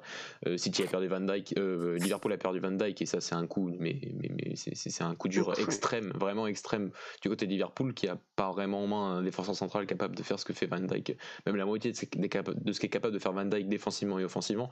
Donc euh, attention, attention à Liverpool. Et et t'as des équipes, d'autres équipes qui poussent, t'as Everton qui pousse, t'as Ouais, t'as voilà, Arsenal, qui pousse. United, euh, c'est un bon match et un match catastrophique euh, de tout le week-end. Donc attends, voilà, ça, ça dépend, c'est vrai, ça je ne dirais pas. Mais donc on a quand même un, un Tottenham qui part sur un, un Mourinho qui était l'année dernière, qui a fait quatre- les trois quarts de la saison, donc qui connaît bien son effectif maintenant, qui a, Mhm. qui a- qui a été renforcé euh, avec Bale, avec Reguilon aussi sur le côté, qui, a fait un match hier. Donc euh, donc euh, il a, il a, il a pas forcément, je dirais pas qu'il a pas d'excuses, mais on avait, on avait, on a toujours dit, euh, moi et Alex, que on attendait cette saison-là. C'était la saison de la révélation, de savoir, il, il- ses joueurs maintenant. et Il a été, il a eu des renforts, donc il n'a pas d'excuses. donc en championnat, il y a, y a, l'objectif, c'est même pas la quatrième place, c'est le podium. Le podium, c'est autre chose que de finir dans les quatre premiers, même si c'est la Ligue des Champions quand même. Et donc il doit, il doit viser, il doit, Tottenham doit viser ça. Et en Ligue Europa aussi, quand on voit les performances des ces dernières saisons des clubs anglais en, Europe, et cette année c'est Tottenham qui, joue l'Europa League, puisqu'il y a trop de clubs anglais pour pas trop de clubs anglais pour, pour les compétitions européennes. Donc là aussi, il faut un parcours, un parcours digne, digne de ce nom, et il en est capable. Il l'a fait avec Manchester United en, 2000, en 2017. Il n'y a pas de raison avec cette équipe-là qu'il fasse pas euh, tout aussi bien cette saison avec euh, Tottenham en, Coupe d'Europe. Totalement. Kevin, quelque chose d'autre à rajouter sur, euh, sur mmh, Non, vous avez été complet, c'est ce que je voulais dire. Ce que Mathieu a dit, c'est ce que je voulais dire. Il n'a pas d'excuses. Il a eu les recrutements qu'il a eu. Il doit faire avec. Et là, après, peut-être aussi un peu le niveau de jeu, mais je pense que ça viendra avec les automatismes, etc. Mais je pense que je vais lui laisser encore un, peu de temps. Genre. Encore 4-5 matchs avant de, de porter les conclusions euh, ça. Sur, sa saison. On va passer du coup au, à Paulo Fonseca. Je sais que c'est un entraîneur qui, qui plaît énormément Mathieu. Même, euh, bah, on va dire même un peu, même, euh, même constant un peu avec Tottenham et avec Mourinho. Hein. C'est-à-dire c'est un début de championnat moyen, bon, irrégulier. Voilà, tu perds des points bêtement lors du premier match. En plus, avec cette erreur euh, monumentale de la part des dirigeants. C'est pas sa faute, donc euh, ouais. C'est pas sa faute, mais bon, tu, tu faisais match nul de base quand même. bah, un point, c'est un point. C'est un point, c'est un point. un point. Et ensuite, euh, ensuite bah, tu es très bon contre la Juventus, ça fait, tu fais un match nul de 2. Et ensuite, tu enchaînes deux, deux belles victoires contre l'Udinese et, et, hier contre Benevento 5-2. Voilà, donc euh, Paulo Fonseca qui, qui, prend ses marques dans ce club, qui, tu vois, qui, finit, qui a fini très bien la saison dernière. Dommage, après avec l'Europa League, dommage que, que, que ça n'a pas, pas abouti mais qui a fait une très belle fin de saison dernière et qui ensuite euh, qui enchaîne bien aussi sur cette saison. Donc voilà, donc c'est tant mieux. Et Mathieu, je te laisse euh, terminer sur cet entraîneur que tu aimes beaucoup. Que j'aime beaucoup, c'est mon entraîneur préféré. Donc, euh, donc, oui, c'est. Non, mais je suis, un, je suis, un, peu déçu de parfois des, des, réactions par rapport à lui. Après, je suis un peu comme toi avec José Mourinho. Je suis, j'ai un peu de mal à être tout le temps, tout le temps objectif. Je pense que je le suis, mais pas tout le temps. Et des fois, quand. Enfin, après, je peux comprendre. Sa fin de saison dernière, elle est quand même. Enfin, sur les derniers matchs, il gagne hyper. Enfin, je crois qu'il gagne les 7 ou 8 derniers. Et il fait juste match nul face à l'Inter. Et l'Aroma mérite de gagner sans cette erreur de Spinazzola ahurissante euh, mm-hmm. sur ce match-là face à l'Inter à domicile. Euh, donc voilà, après c'est vrai que c'est un peu terni parce que tu as une dynamique de fou et que tu arrives face à Séville en août et que Séville est, bien plus fort que toi sur ce match-là, euh, te bat clairement. Après c'est vrai que le championnat italien venait de, se finir trois jours avant, donc la Roma venait de jouer il y a, quatre jours avant ce match et, et, Séville avait fini deux semaines avant son championnat, donc, donc ça peut-être un peu terni la fin de saison. C'est vrai, il a, il a assumé cette responsabilité sur ce match-là, mais Séville au final gagne la compétition, donc c'était un adversaire quand même d'un excellent niveau. Donc, euh, donc voilà, mais sur ces buts de saison, c'est un peu. T'as raison sur le début de saison un peu moyen. c'est moyen aussi parce que t'as un match nul euh, et que tu prends un 3-0 sur ta vert, donc ça te fait un moins 3 euh, goal average, donc c'est quand même dur à, dur à encaisser. Le match face, tu gagnes à Hellas Vérone, t'as le match face à la Juventus où t'es une nouvelle fois bon, très bon même. Mm, enfin, mm, très mm. bon peut-être pas, mais t'es bon et t'es meilleur que ton adversaire et que tu perds alors que t'es pas dans un temps fort t'es pas dans un temps fort euh, de la Juve et t'as un centre qui arrive sur la tête de Ronaldo et encore une fois il, sort, il, saute à 3 mètres 5 donc euh, c'est dur euh, c'est dommage c'est dommage parce qu'il n'a pas encore battu cette équipe là il a pas encore battu la il a battu la Juve lors de la dernière journée la semaine dernière mais c'était une Juve remaniée qui qui, qui, qui, préparait déjà la Ligue des Champions mais c'est vrai qu'il n'a pas encore réussi à battre l'Inter il fait deux matchs nuls mais il aurait mérité sur le deuxième match. Il n'a pas encore réussi à battre l'Atalanta là il perd deux fois. Il n'a pas encore réussi à battre la Lazio il fait deux matchs nuls donc il, il manque encore cette victoire face, à la grande équipe qui, montre enfin que son, processus vraiment est bon et que c'est pas que face aux petites équipes, mais aussi face aux grandes équipes et les performances sont bonnes. Donc euh, après, oui, il y a certains points où il peut, où, l'équipe est encore fameuse sur la concentration, sur la, sur, sur, sur, euh, sur l'intensité tout au long du match, il y a encore des points à régler, mais, mais je trouve que c'est bien ce qu'il fait. Moi, quand je vois les rumeurs Allegri comme quoi ça va être un changement de folie si Allegri vient à la Roma, j'y crois pas, j'ai du mal à y croire. C'est lui qui connaît cet effectif depuis la saison dernière, c'est lui qui, qui, qui, vraiment a créé une vraie identité de jeu, une équipe qui, qui, est capable de faire plein de choses, qui est capable de construire à deux, qui est capable de construire à trois, qui est capable de. Bah, surtout qu'il n'y a pas de raison de changer. Et moi, je vois pas beaucoup. Là, je vois pas de changer. Là, ils sont sur dynamique, ils sont pas, ils sont pas, ils sont mm. La Roma est pas mauvaise. En plus, c'est plutôt même agréable à avoir joué. Pas, pas sur tous les matchs, enfin pas tous les plutôt dans les matchs, c'est pas tout le temps très bon sur toute, la durée du match, c'est vrai. Euh, mais encore hier, face à Benevento, le 5-2, bah, l'équipe, elle, arrive à marquer, mais elle arrive à marquer selon les principes, les dynamiques de jeu que Paulo Fonseca a mis en place à la fois en transition, surtout en transition sur les derniers matchs, et aussi en organisation. Donc, euh, ouais, je suis un peu, euh, presque peut-être un peu le côté d'un grand club qui est souvent des supporters impatients, mais je trouve que son travail, en réalité, il est, plutôt très bien depuis, depuis la semaine dernière. Il est tombé l'année dernière face à des équipes très ultra surperformante comme la Talenta et, face à et comme la Lazio. On voit cette année la Lazio beaucoup moins bien. On voit la Talenta qui a pris 4-1 ce week-end face à Naples. Donc on a, je pense qu'on aura sûrement un resserrement. Après, on peut regretter peut-être sur le mercato qu'il n'y ait pas eu de, qu'il y ait plus eu un recrutement horizontal, c'est-à-dire on a pris Pedro, ça fait une solution de plus. Mais est-ce que ça, il fait un très bon début de saison, mais est-ce que c'est le joueur qui va te changer ton aspect offensif devant? Pas, sûr. Euh, euh, dans défense centrale, tu as repris Smalling, mais tu as repris Smalling de l'année dernière, donc tu auras t'as pas, pas changé, t'as pas gagné en, qualité euh, grandement par rapport à la saison dernière, même si t'as encore des bons joueurs. Euh, au milieu de terrain, t'as recruté personne, t'as encore euh, Vertu, Diawara, Pellegrini, Cristante, donc c'est reste les mêmes joueurs, mais t'es pas renforcé pour avoir encore un meilleur joueur. Surtout, tu perds pas de Zeko. C'est c'est vrai que là, par contre, tu perds pas de Zeko, mais mm. s'il vendange trois occasions par match aussi, ça va commencer à devenir compliqué parce qu'il y a encore, il en, il en, mange deux comme face à la Juve.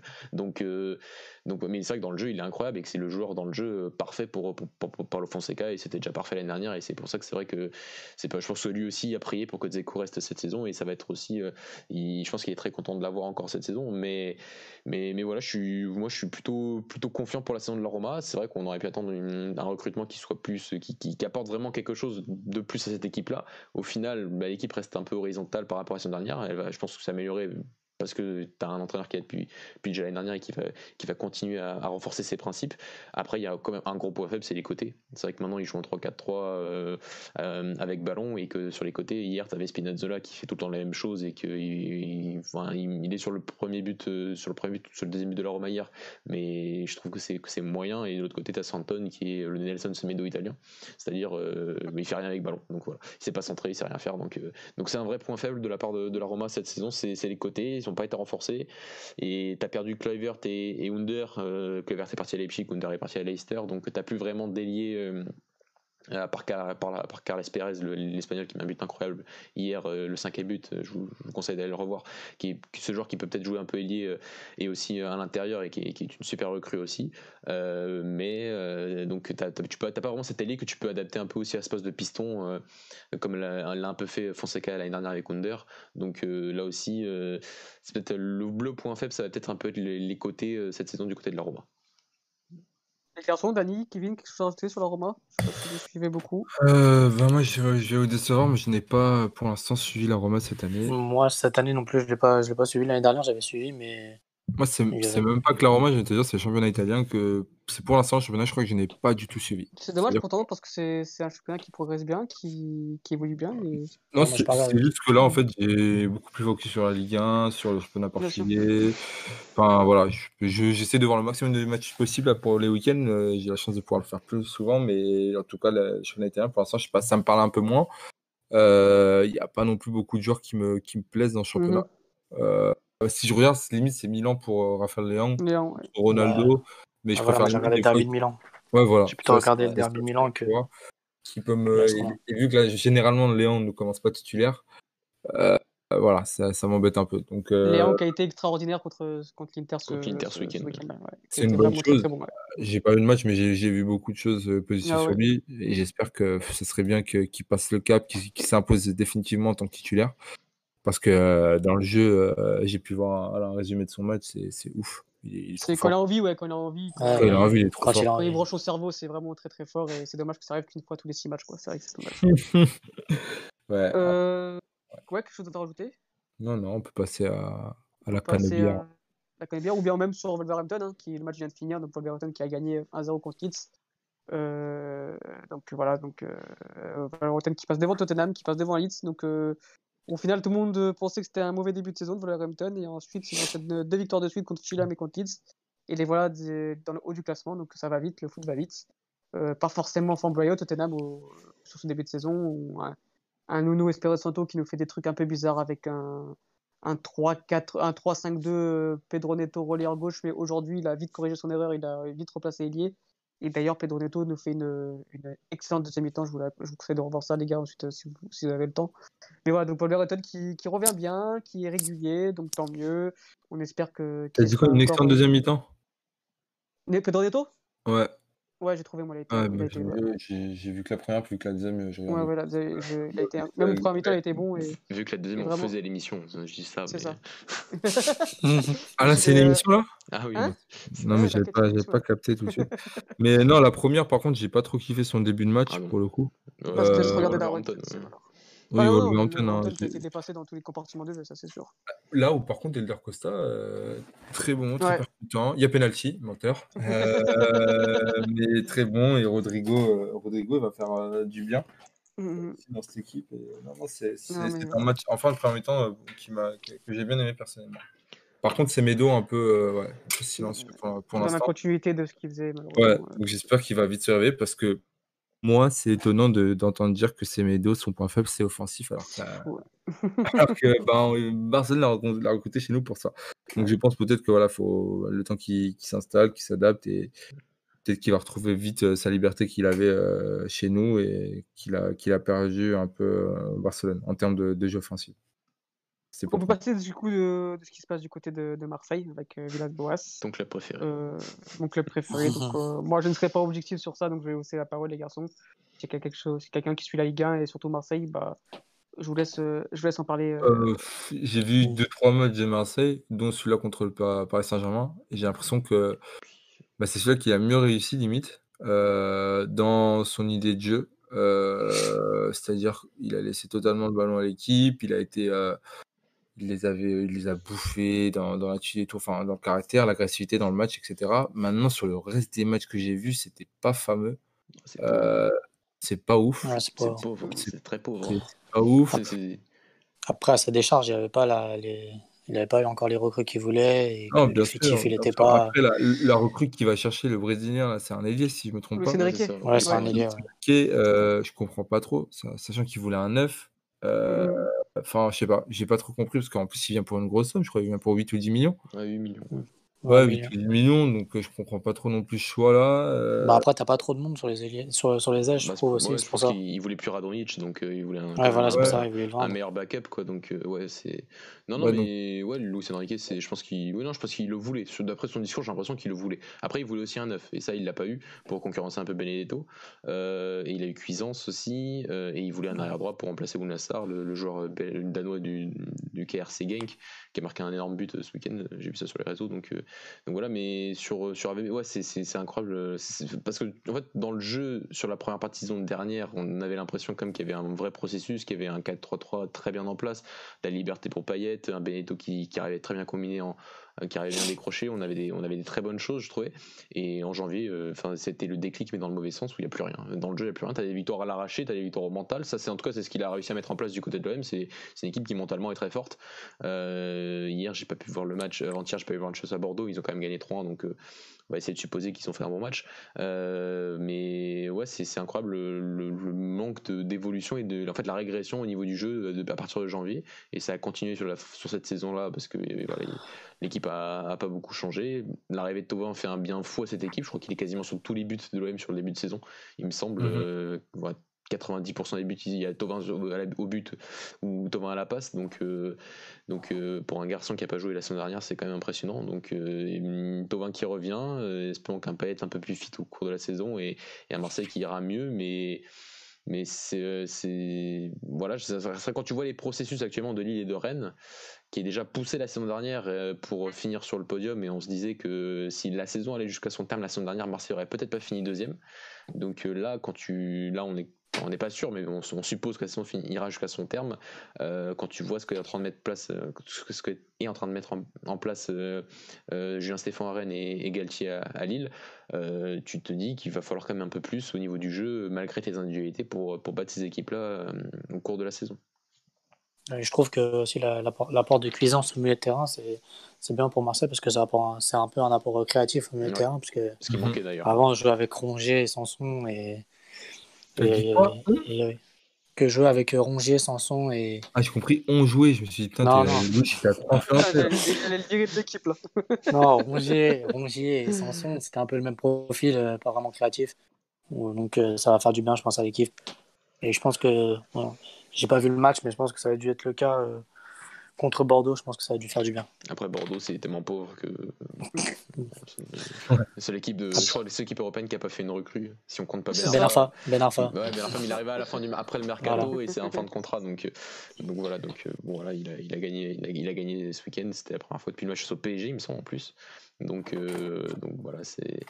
Euh, on espère parce qu'il a, il a montré des bons indicateurs la saison dernière, donc euh, il n'y a pas de raison plus cette saison avec quand même des recrues intéressantes, notamment en cuisant. C'est même Tovin qui peut être considéré comme une recrue, de ne pas faire, de pas faire mieux au niveau de jeu. Et je le répète, je ne sais pas comment il peut, s'il n'y a pas une progression à ce niveau-là, je ne sais pas comment il peut passer devant Rennes et Lille à la fin de la saison. Pour rester, euh... bah, pour parler de Lille, je pense qu'on peut évoquer euh, le Portugais du week-end. Hein. Bah allez. Renato Sanchez qui a été incroyable, simplement comme il en a comme il a le don de le faire quand il est motivé, quand il y a une prestation comme ça qui le, qui le motive, bah, je pense qu'en Ligue 1, il n'y a, a, pas beaucoup de monde qui le regarde dans les yeux. Il a été vraiment incroyable de A à Z. Je vous conseille de regarder ce match entre Lille et Lens, où vraiment il a, il a tout fait bien. Il progresse de partout. Il n'a plus aucun presque défaut dans son jeu. Où avant il était un peu foufou, il courait un peu partout. Il le fait maintenant, mais avec intelligence. C'est-à-dire qu'aujourd'hui, tactiquement, tu vois qu'il a quand même bien évolué. Ouais. Il, voilà, il, même au niveau. Euh, de ses passes, de, voilà, il, a, il a un QI foot qui a augmenté, il a, il, il, est toujours, il a gardé sa puissance, sa, sa dynamique, etc. Et c'est aujourd'hui un, un, joueur complet, un joueur qui se différencie des autres parce qu'il a un profil tellement peu habituel chez les milieux de terrain, comme ça, de box-to-box, mais qui, provoque balle au pied. Et, voilà, vraiment, c'est. C'est pour ça qu'on l'aime ce joueur et c'est pour ça qu'il est adoré de, quasiment tout le monde, même de, par des supporters, pas forcément de Benfica. Et voilà, donc hier vraiment c'était incroyable et je pense qu'on est tous d'accord pour les lire euh, Portugais du week-end, les gars, si vous avez quelque chose à rajouter sur ce genre de joueur-là. Avant de conclure cette émission, qui a duré déjà presque, je ne sais pas, mais qui est au... une heure et demie, une heure et demie, c'est beau. Très, très long. C'est beau, c'est beau, très long. Euh, non, moi je voulais juste dire que c'était mon frère adoptif. Et donc, du coup, quand il performe comme ça, ça, ça, ça me fait plaisir. Et que non, c'est mérité. Et on je l'avais dit à un moment dans une émission, où je crois qu'il l'avait même dit en off aussi, mais je crois qu'il l'a dit dans une émission et Marc n'était pas trop d'accord qu'on qu puisse l'affirmer, mais j'avais dit que cette année, pour moi, ça serait la saison de confirmation pour lui, dans le sens où il allait enfin enchaîner une deuxième saison consécutive dans un club avec une stabilité, euh, une équipe qui l'apprécie. Donc, euh, le point de vue affectif, c'est très important pour ce joueur. On ne s'en rend pas compte, mais c'est vraiment un élément très, très important. Euh, même Georges Maciel, etc., enfin, son entraîneur adjoint, c'est très, très, très, très, très important. J'ai dit Georges ouais, C'est Georges. Hein. C'est Georges. C'est bon. Oui, bon. Du coup, j'ai dit une connerie. Euh, et donc, euh, qui, qui, qui l'adore. Enfin, il y a vraiment un environnement qui, qui, est, qui, est, euh, qui est bénéfique pour lui. Et dans, dans, dans le jeu, ouais, j'ai pas, j'ai juste revu ses moments hier. J'ai pas vu le match complet, mais sur les matchs que j'ai vus de lui, en fait, il, il fait pas de mauvais matchs. C'est-à-dire que pour l'instant, cette saison, il n'a pas fait un mauvais match. C'est-à-dire qu'il fait des matchs corrects au pire des cas. C'est ça que même, je crois, il a la troisième meilleure note euh, pour l'instant sur ces sept matchs. Ouais, déjà, déjà, contre Strasbourg, il avait été incroyable. Donc, euh, ouais. après, il a passé encore un autre cap. Je prends, le, je prends le match et... contre Nantes. Je prends le match contre Nantes. Mm -hmm. Il est pas mauvais. Il est juste correct. Il fait pas un match incroyable. Il fait juste un match correct. Et c'est déjà un truc qu'il faut réussir à stabiliser, c'est-à-dire ne plus être mauvais, juste être correct et après performer quand tu peux dans des matchs, quand le jeu s'y prête ou non et quand l'équipe autour de toi performe ou non. Et pour l'instant, il y a tout ça. Euh, je pense que ça va être l'année où, en fin de saison, bah, il va avoir une grosse offre il faudra qu'il fasse le bon choix. Et je pense que ce sera aussi l'année d'un euro. Donc là où il peut encore une nouvelle fois, dans une compétition qu'il connaît, euh, se révéler une nouvelle fois. Mais euh, ce serait l'année de confirmation et la compétition où il devra euh, vraiment exploser et s'affirmer. Ça va être compliqué parce qu'il a BF au même poste que lui, mais en tant que, que super sub, ça peut être très intéressant. Et je suis fier de ça. Et je ne sais pas si on va passer aux motions spéciales tout de suite parce que j'allais enchaîner. Bah vas-y. J'allais enchaîner aussi, du coup, vu qu'on parle d'un de, de, joueur qui est de Seychelles, on va parler aussi de, des autres joueurs de Seychelles, mais qui sont maintenant du côté de l'Angleterre. Euh, je voulais juste dire que Cancelo peut jouer absolument tous les postes sur un terrain de foot, c'est très, très, très, très grave. Que Bernardo, c'était mieux aussi. J'ai bien aimé son match. Ouais, Ruben Diaz est pour moi un joueur incroyable. Il fallait juste qu'il le montre dans un, dans, un, dans, un, dans un top championnat. Il est en train de le faire. Bon, c'est que son deuxième match, mais. Euh, c'est un match, on, on dirait qu'il connaît le championnat depuis un moment. Il est à l'aise, il est, euh, il n'a pas débroché son cerveau pour l'instant. Euh, je pense que ça lui arrivera, hein, comme tous les joueurs. Mais euh, quand tu vois Guardiola qui dit que ça peut être un, un, prochainement un, un, gros, un grand leader dans cette équipe alors qu'il vient d'arriver, c'est impressionnant. Alors que chez nous, bah, il y avait Almeida devant lui. Mais non, c'est une très très bonne chose. Et, euh, je, je, voulais juste souligner ça, qu'ils avaient fait un très très bon match les trois contre Arsenal. Et, c'était une très bonne chose pour le, le foot portugais, et, évidemment. Voilà. Euh, les autres, vous avez quelque chose à rajouter sur Renato ou bien vous, passez, vous voulez passer directement J'ai pas vu de match, j'ai pas vu le match de Renato hier, donc euh, je c'est dommage. parce qu'il y, y, avait la Roma en même temps, donc euh, voilà. Mais il y a des choix dans la vie. Hein. Ah oui, il y, a, y a des choix, il hein, faut faire des choix. On peut pas tout regarder. Hein. C'est ça. Donc, il, y avait, il, y avait Benfica aussi, donc. Euh, mais voilà, et même moi, j'ai regardé Benfica, mais je me suis ennuyé sur la deuxième mi-temps. Voilà, donc. Euh... Du coup, j'aurais dû peut-être regarder Lille. Ouais. Ou, la, ou, la, ou, la, Roma. ou la Roma. Ou la Roma. Euh, bah, moi, pour ma mention spéciale, je... petite mention spéciale à Rafael Camacho qui va faire sa saison en B. Bah, tant mieux, voilà, il est mauvais. Voilà, euh... c'est incroyable d'être passé de très prometteur à jouer à Liverpool à être convoqué pour une finale de Ligue des Champions à, euh... à jouer face à l'Oriental en, en troisième division. C'est ça. Donc, euh, parce que le... tout ça parce que le garçon ne veut pas jouer piston et qu'il il se prend absolument pour un attaquant. Voilà, ça lui apprendra. Ça peut être, voilà, on le dira toujours aux jeunes, mais soyez humbles si on vous dit qu'un poste, euh, si vous devez jouer à ce poste-là, jouez là. Mais voilà, donc le garçon va jouer en, à l'équipe du Sporting parce que son transfert euh, vers le Dynamo Zagreb n'a pas marché. Euh, Dynamo voulait euh, un prêt sur deux ans et le Sporting ont refusé, voulait le vendre immédiatement. Donc, euh, donc voilà, donc tant pis pour lui. Il joue en B en troisième division. Et Avec voilà, Gelson, et voilà. Avec Gelson, voilà. Donc ça, ça fait beaucoup, ça fait des beaux. Hein. Gelson côté ouais. gauche, Raphaël Camacho côté droit. Ouais. C'est pas mal. C'est pour ça qu'ils ont fait match nul hier. voilà. 0-0. Mathieu, c'était une mention spéciale Oui, euh, avant mon mention spéciale, le, le, le, compte, enfin, les réseaux sociaux de Braga ont publié une photo euh, énigmatique pour un peu an annoncer la, la, la, prolongation de David Carmo à Braga. Donc voilà, c'est une, une, nouvelle un, super importante parce que voilà, il, il avait une clause euh, libératoire à 20 millions d'euros, donc euh, je présume qu'elle va augmenter.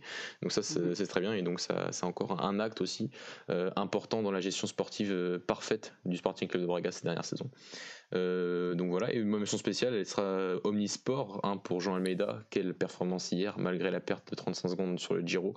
Euh, ce garçon-là est en train de faire quelque chose d'extraordinaire et on espère que la semaine prochaine, on sera là peut-être à, à, lui rendre un hommage pour peut-être gagner le premier grand tour de l'histoire du cyclisme portugais. Mais ce serait incroyable et, et franchement, de, de, mon vécu, je pensais pas de sitôt voir un coureur portugais capable de jouer un grand tour et de partir dernier d'un dernier d'un contre-la-montre sur un grand tour comme le Giro. Donc c'est magnifique il a déjà fait, même, avec, même déjà avec ces deux semaines-là, plus Robin Guerrero qui a une étape euh, dimanche dernier. Euh, on a oublié de le mentionner lundi dernier, mais bah, c'est extraordinaire ce qu'est ce qu en train de faire Jean Almeida sur, sur ce Giro pour le, pour le cyclisme portugais, mais aussi pour le sport portugais. Super, bah ouais, c'est vrai euh... ouais, C'était bien de faire du vélo, ouais. ouais non, non, c'est vrai que c'est intéressant, c'est important que, que, que, des Portugais se, se montrent dans différents sports, que ce soit au cyclisme, on voit que le, le handball, progresse, le handball progresse aussi euh, très bien avec mm -hmm. les Portugais. Donc voilà, c'est important. C'est il faut que le Portugal se fasse connaître dans le monde entier et ne pas que passer par le football. Donc voilà, ah oui, c'est un problème que par exemple ne rencontre pas la France où ils sont forts. Exactement, c'est oui, ça. C'est ça, c'est exactement ça. On doit être fort partout aujourd'hui. On doit être une nation qui, qui, qui se fait connaître dans tous les sports euh, du monde. Et on remercie Mathieu du coup pour cette mention spéciale sur Jean Almeida. Kevin, si tu as une petite mention spéciale, toi? Euh, mention spéciale euh, à Sergio Conceição, euh, si tu m'entends. Euh, fais jouer si oh, t'écoutes l'assaut non si t'écoutes euh... si Golasso euh, mets Méditerranée ouais, parce que euh, je comprends pas ton choix et mets-le et tout, tout, se passera bien parce qu'on est-ce qu'on en parle du fait que cette saison il veut jouer qu'avec un seul avant-centre et qu'ils ont, Alors que as quatre et qu'ils ont voilà. acheté trois est-ce qu'on en parle de ça ou non on en parlera prochainement Tony, Tony Martinez c'est pas possible je pense que c'est pas un choix de lui je, bah, je sais pas, mais pas. Oh, et encore, je sais pas. Hein. Je me dis, est-ce qu'il y a des choix aujourd'hui que Conceição euh, n'accepte pas? Avec son statut euh, du côté du FC Porto J'ai du mal à y croire, mais bon, après. C'est un autre débat. Quoi. Ouais, euh, Conceição, si tu m'entends, achète le calendrier des chroniqueurs, s'il te plaît. Et sinon, il faut aussi dire qu'on a un Portugais qui a gagné euh, au Tour européen de fléchette. José de Souza. Le père à Dani. le gros daron ah, mais allez voir, allez voir. Philippe, si tu m'entends, reprends ce tweet, mets-le sur le live tweet parce que c'est incroyable. Fais un truc. Tu fais, tu fais ça en vacances aux fléchettes, lui il fait ça, mais un truc, c'est incroyable. C'est un, ce sport est incroyable. voilà, merci. Donc, euh, bah, merci les garçons de Badja d'être d'être encore là ouais. à, à, 23h45 Merci un lundi soir. on, a fait plus... on a fait plus de 102 minutes d'émission quand même, c'est assez fou. Beau. Et merci à, à, nos éditeurs qui sont encore là, euh, malgré tout, donc il est tard. Et merci d'avoir participé aussi à, à notre chat.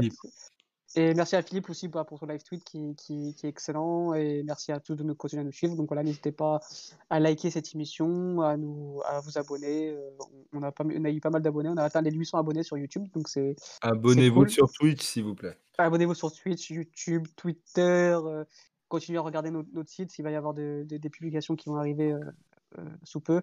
Donc voilà, donc voilà, merci à tous. Et on Et se nos dit, paris, Alex, nos paris. oui, nos Mm. paris. Donc bah, euh, comme Mathieu l'a dit, tout est passé. Non, tout n'est pas Euh, même- passé, non, parce qu'on avait dit Boavista et c'est Guimaraes qui a gagné. Donc, euh, C'est vrai. Non, mais je veux non. dire que, que il y a notre. pas mal de notre choses qui sont passées. Et le combiné est Il y a passé, pas oui. C'est ça. Le- pas mal de choses qui sont passées. Les analyses ont été plus ou moins bonnes. Donc voilà, c'est cool et on, on fera ça aussi pour la semaine prochaine. Euh, Il y a aussi euh, une émission sur Thiago Dantas qui, qui va sortir bientôt. Donc voilà, donc euh, pas mal de choses qui vont arriver et on espère que ça vous plaira. Et je vous dis bah ciao ciao, bonne soirée et à la semaine prochaine. Ciao. Ciao Bonne soirée à tous.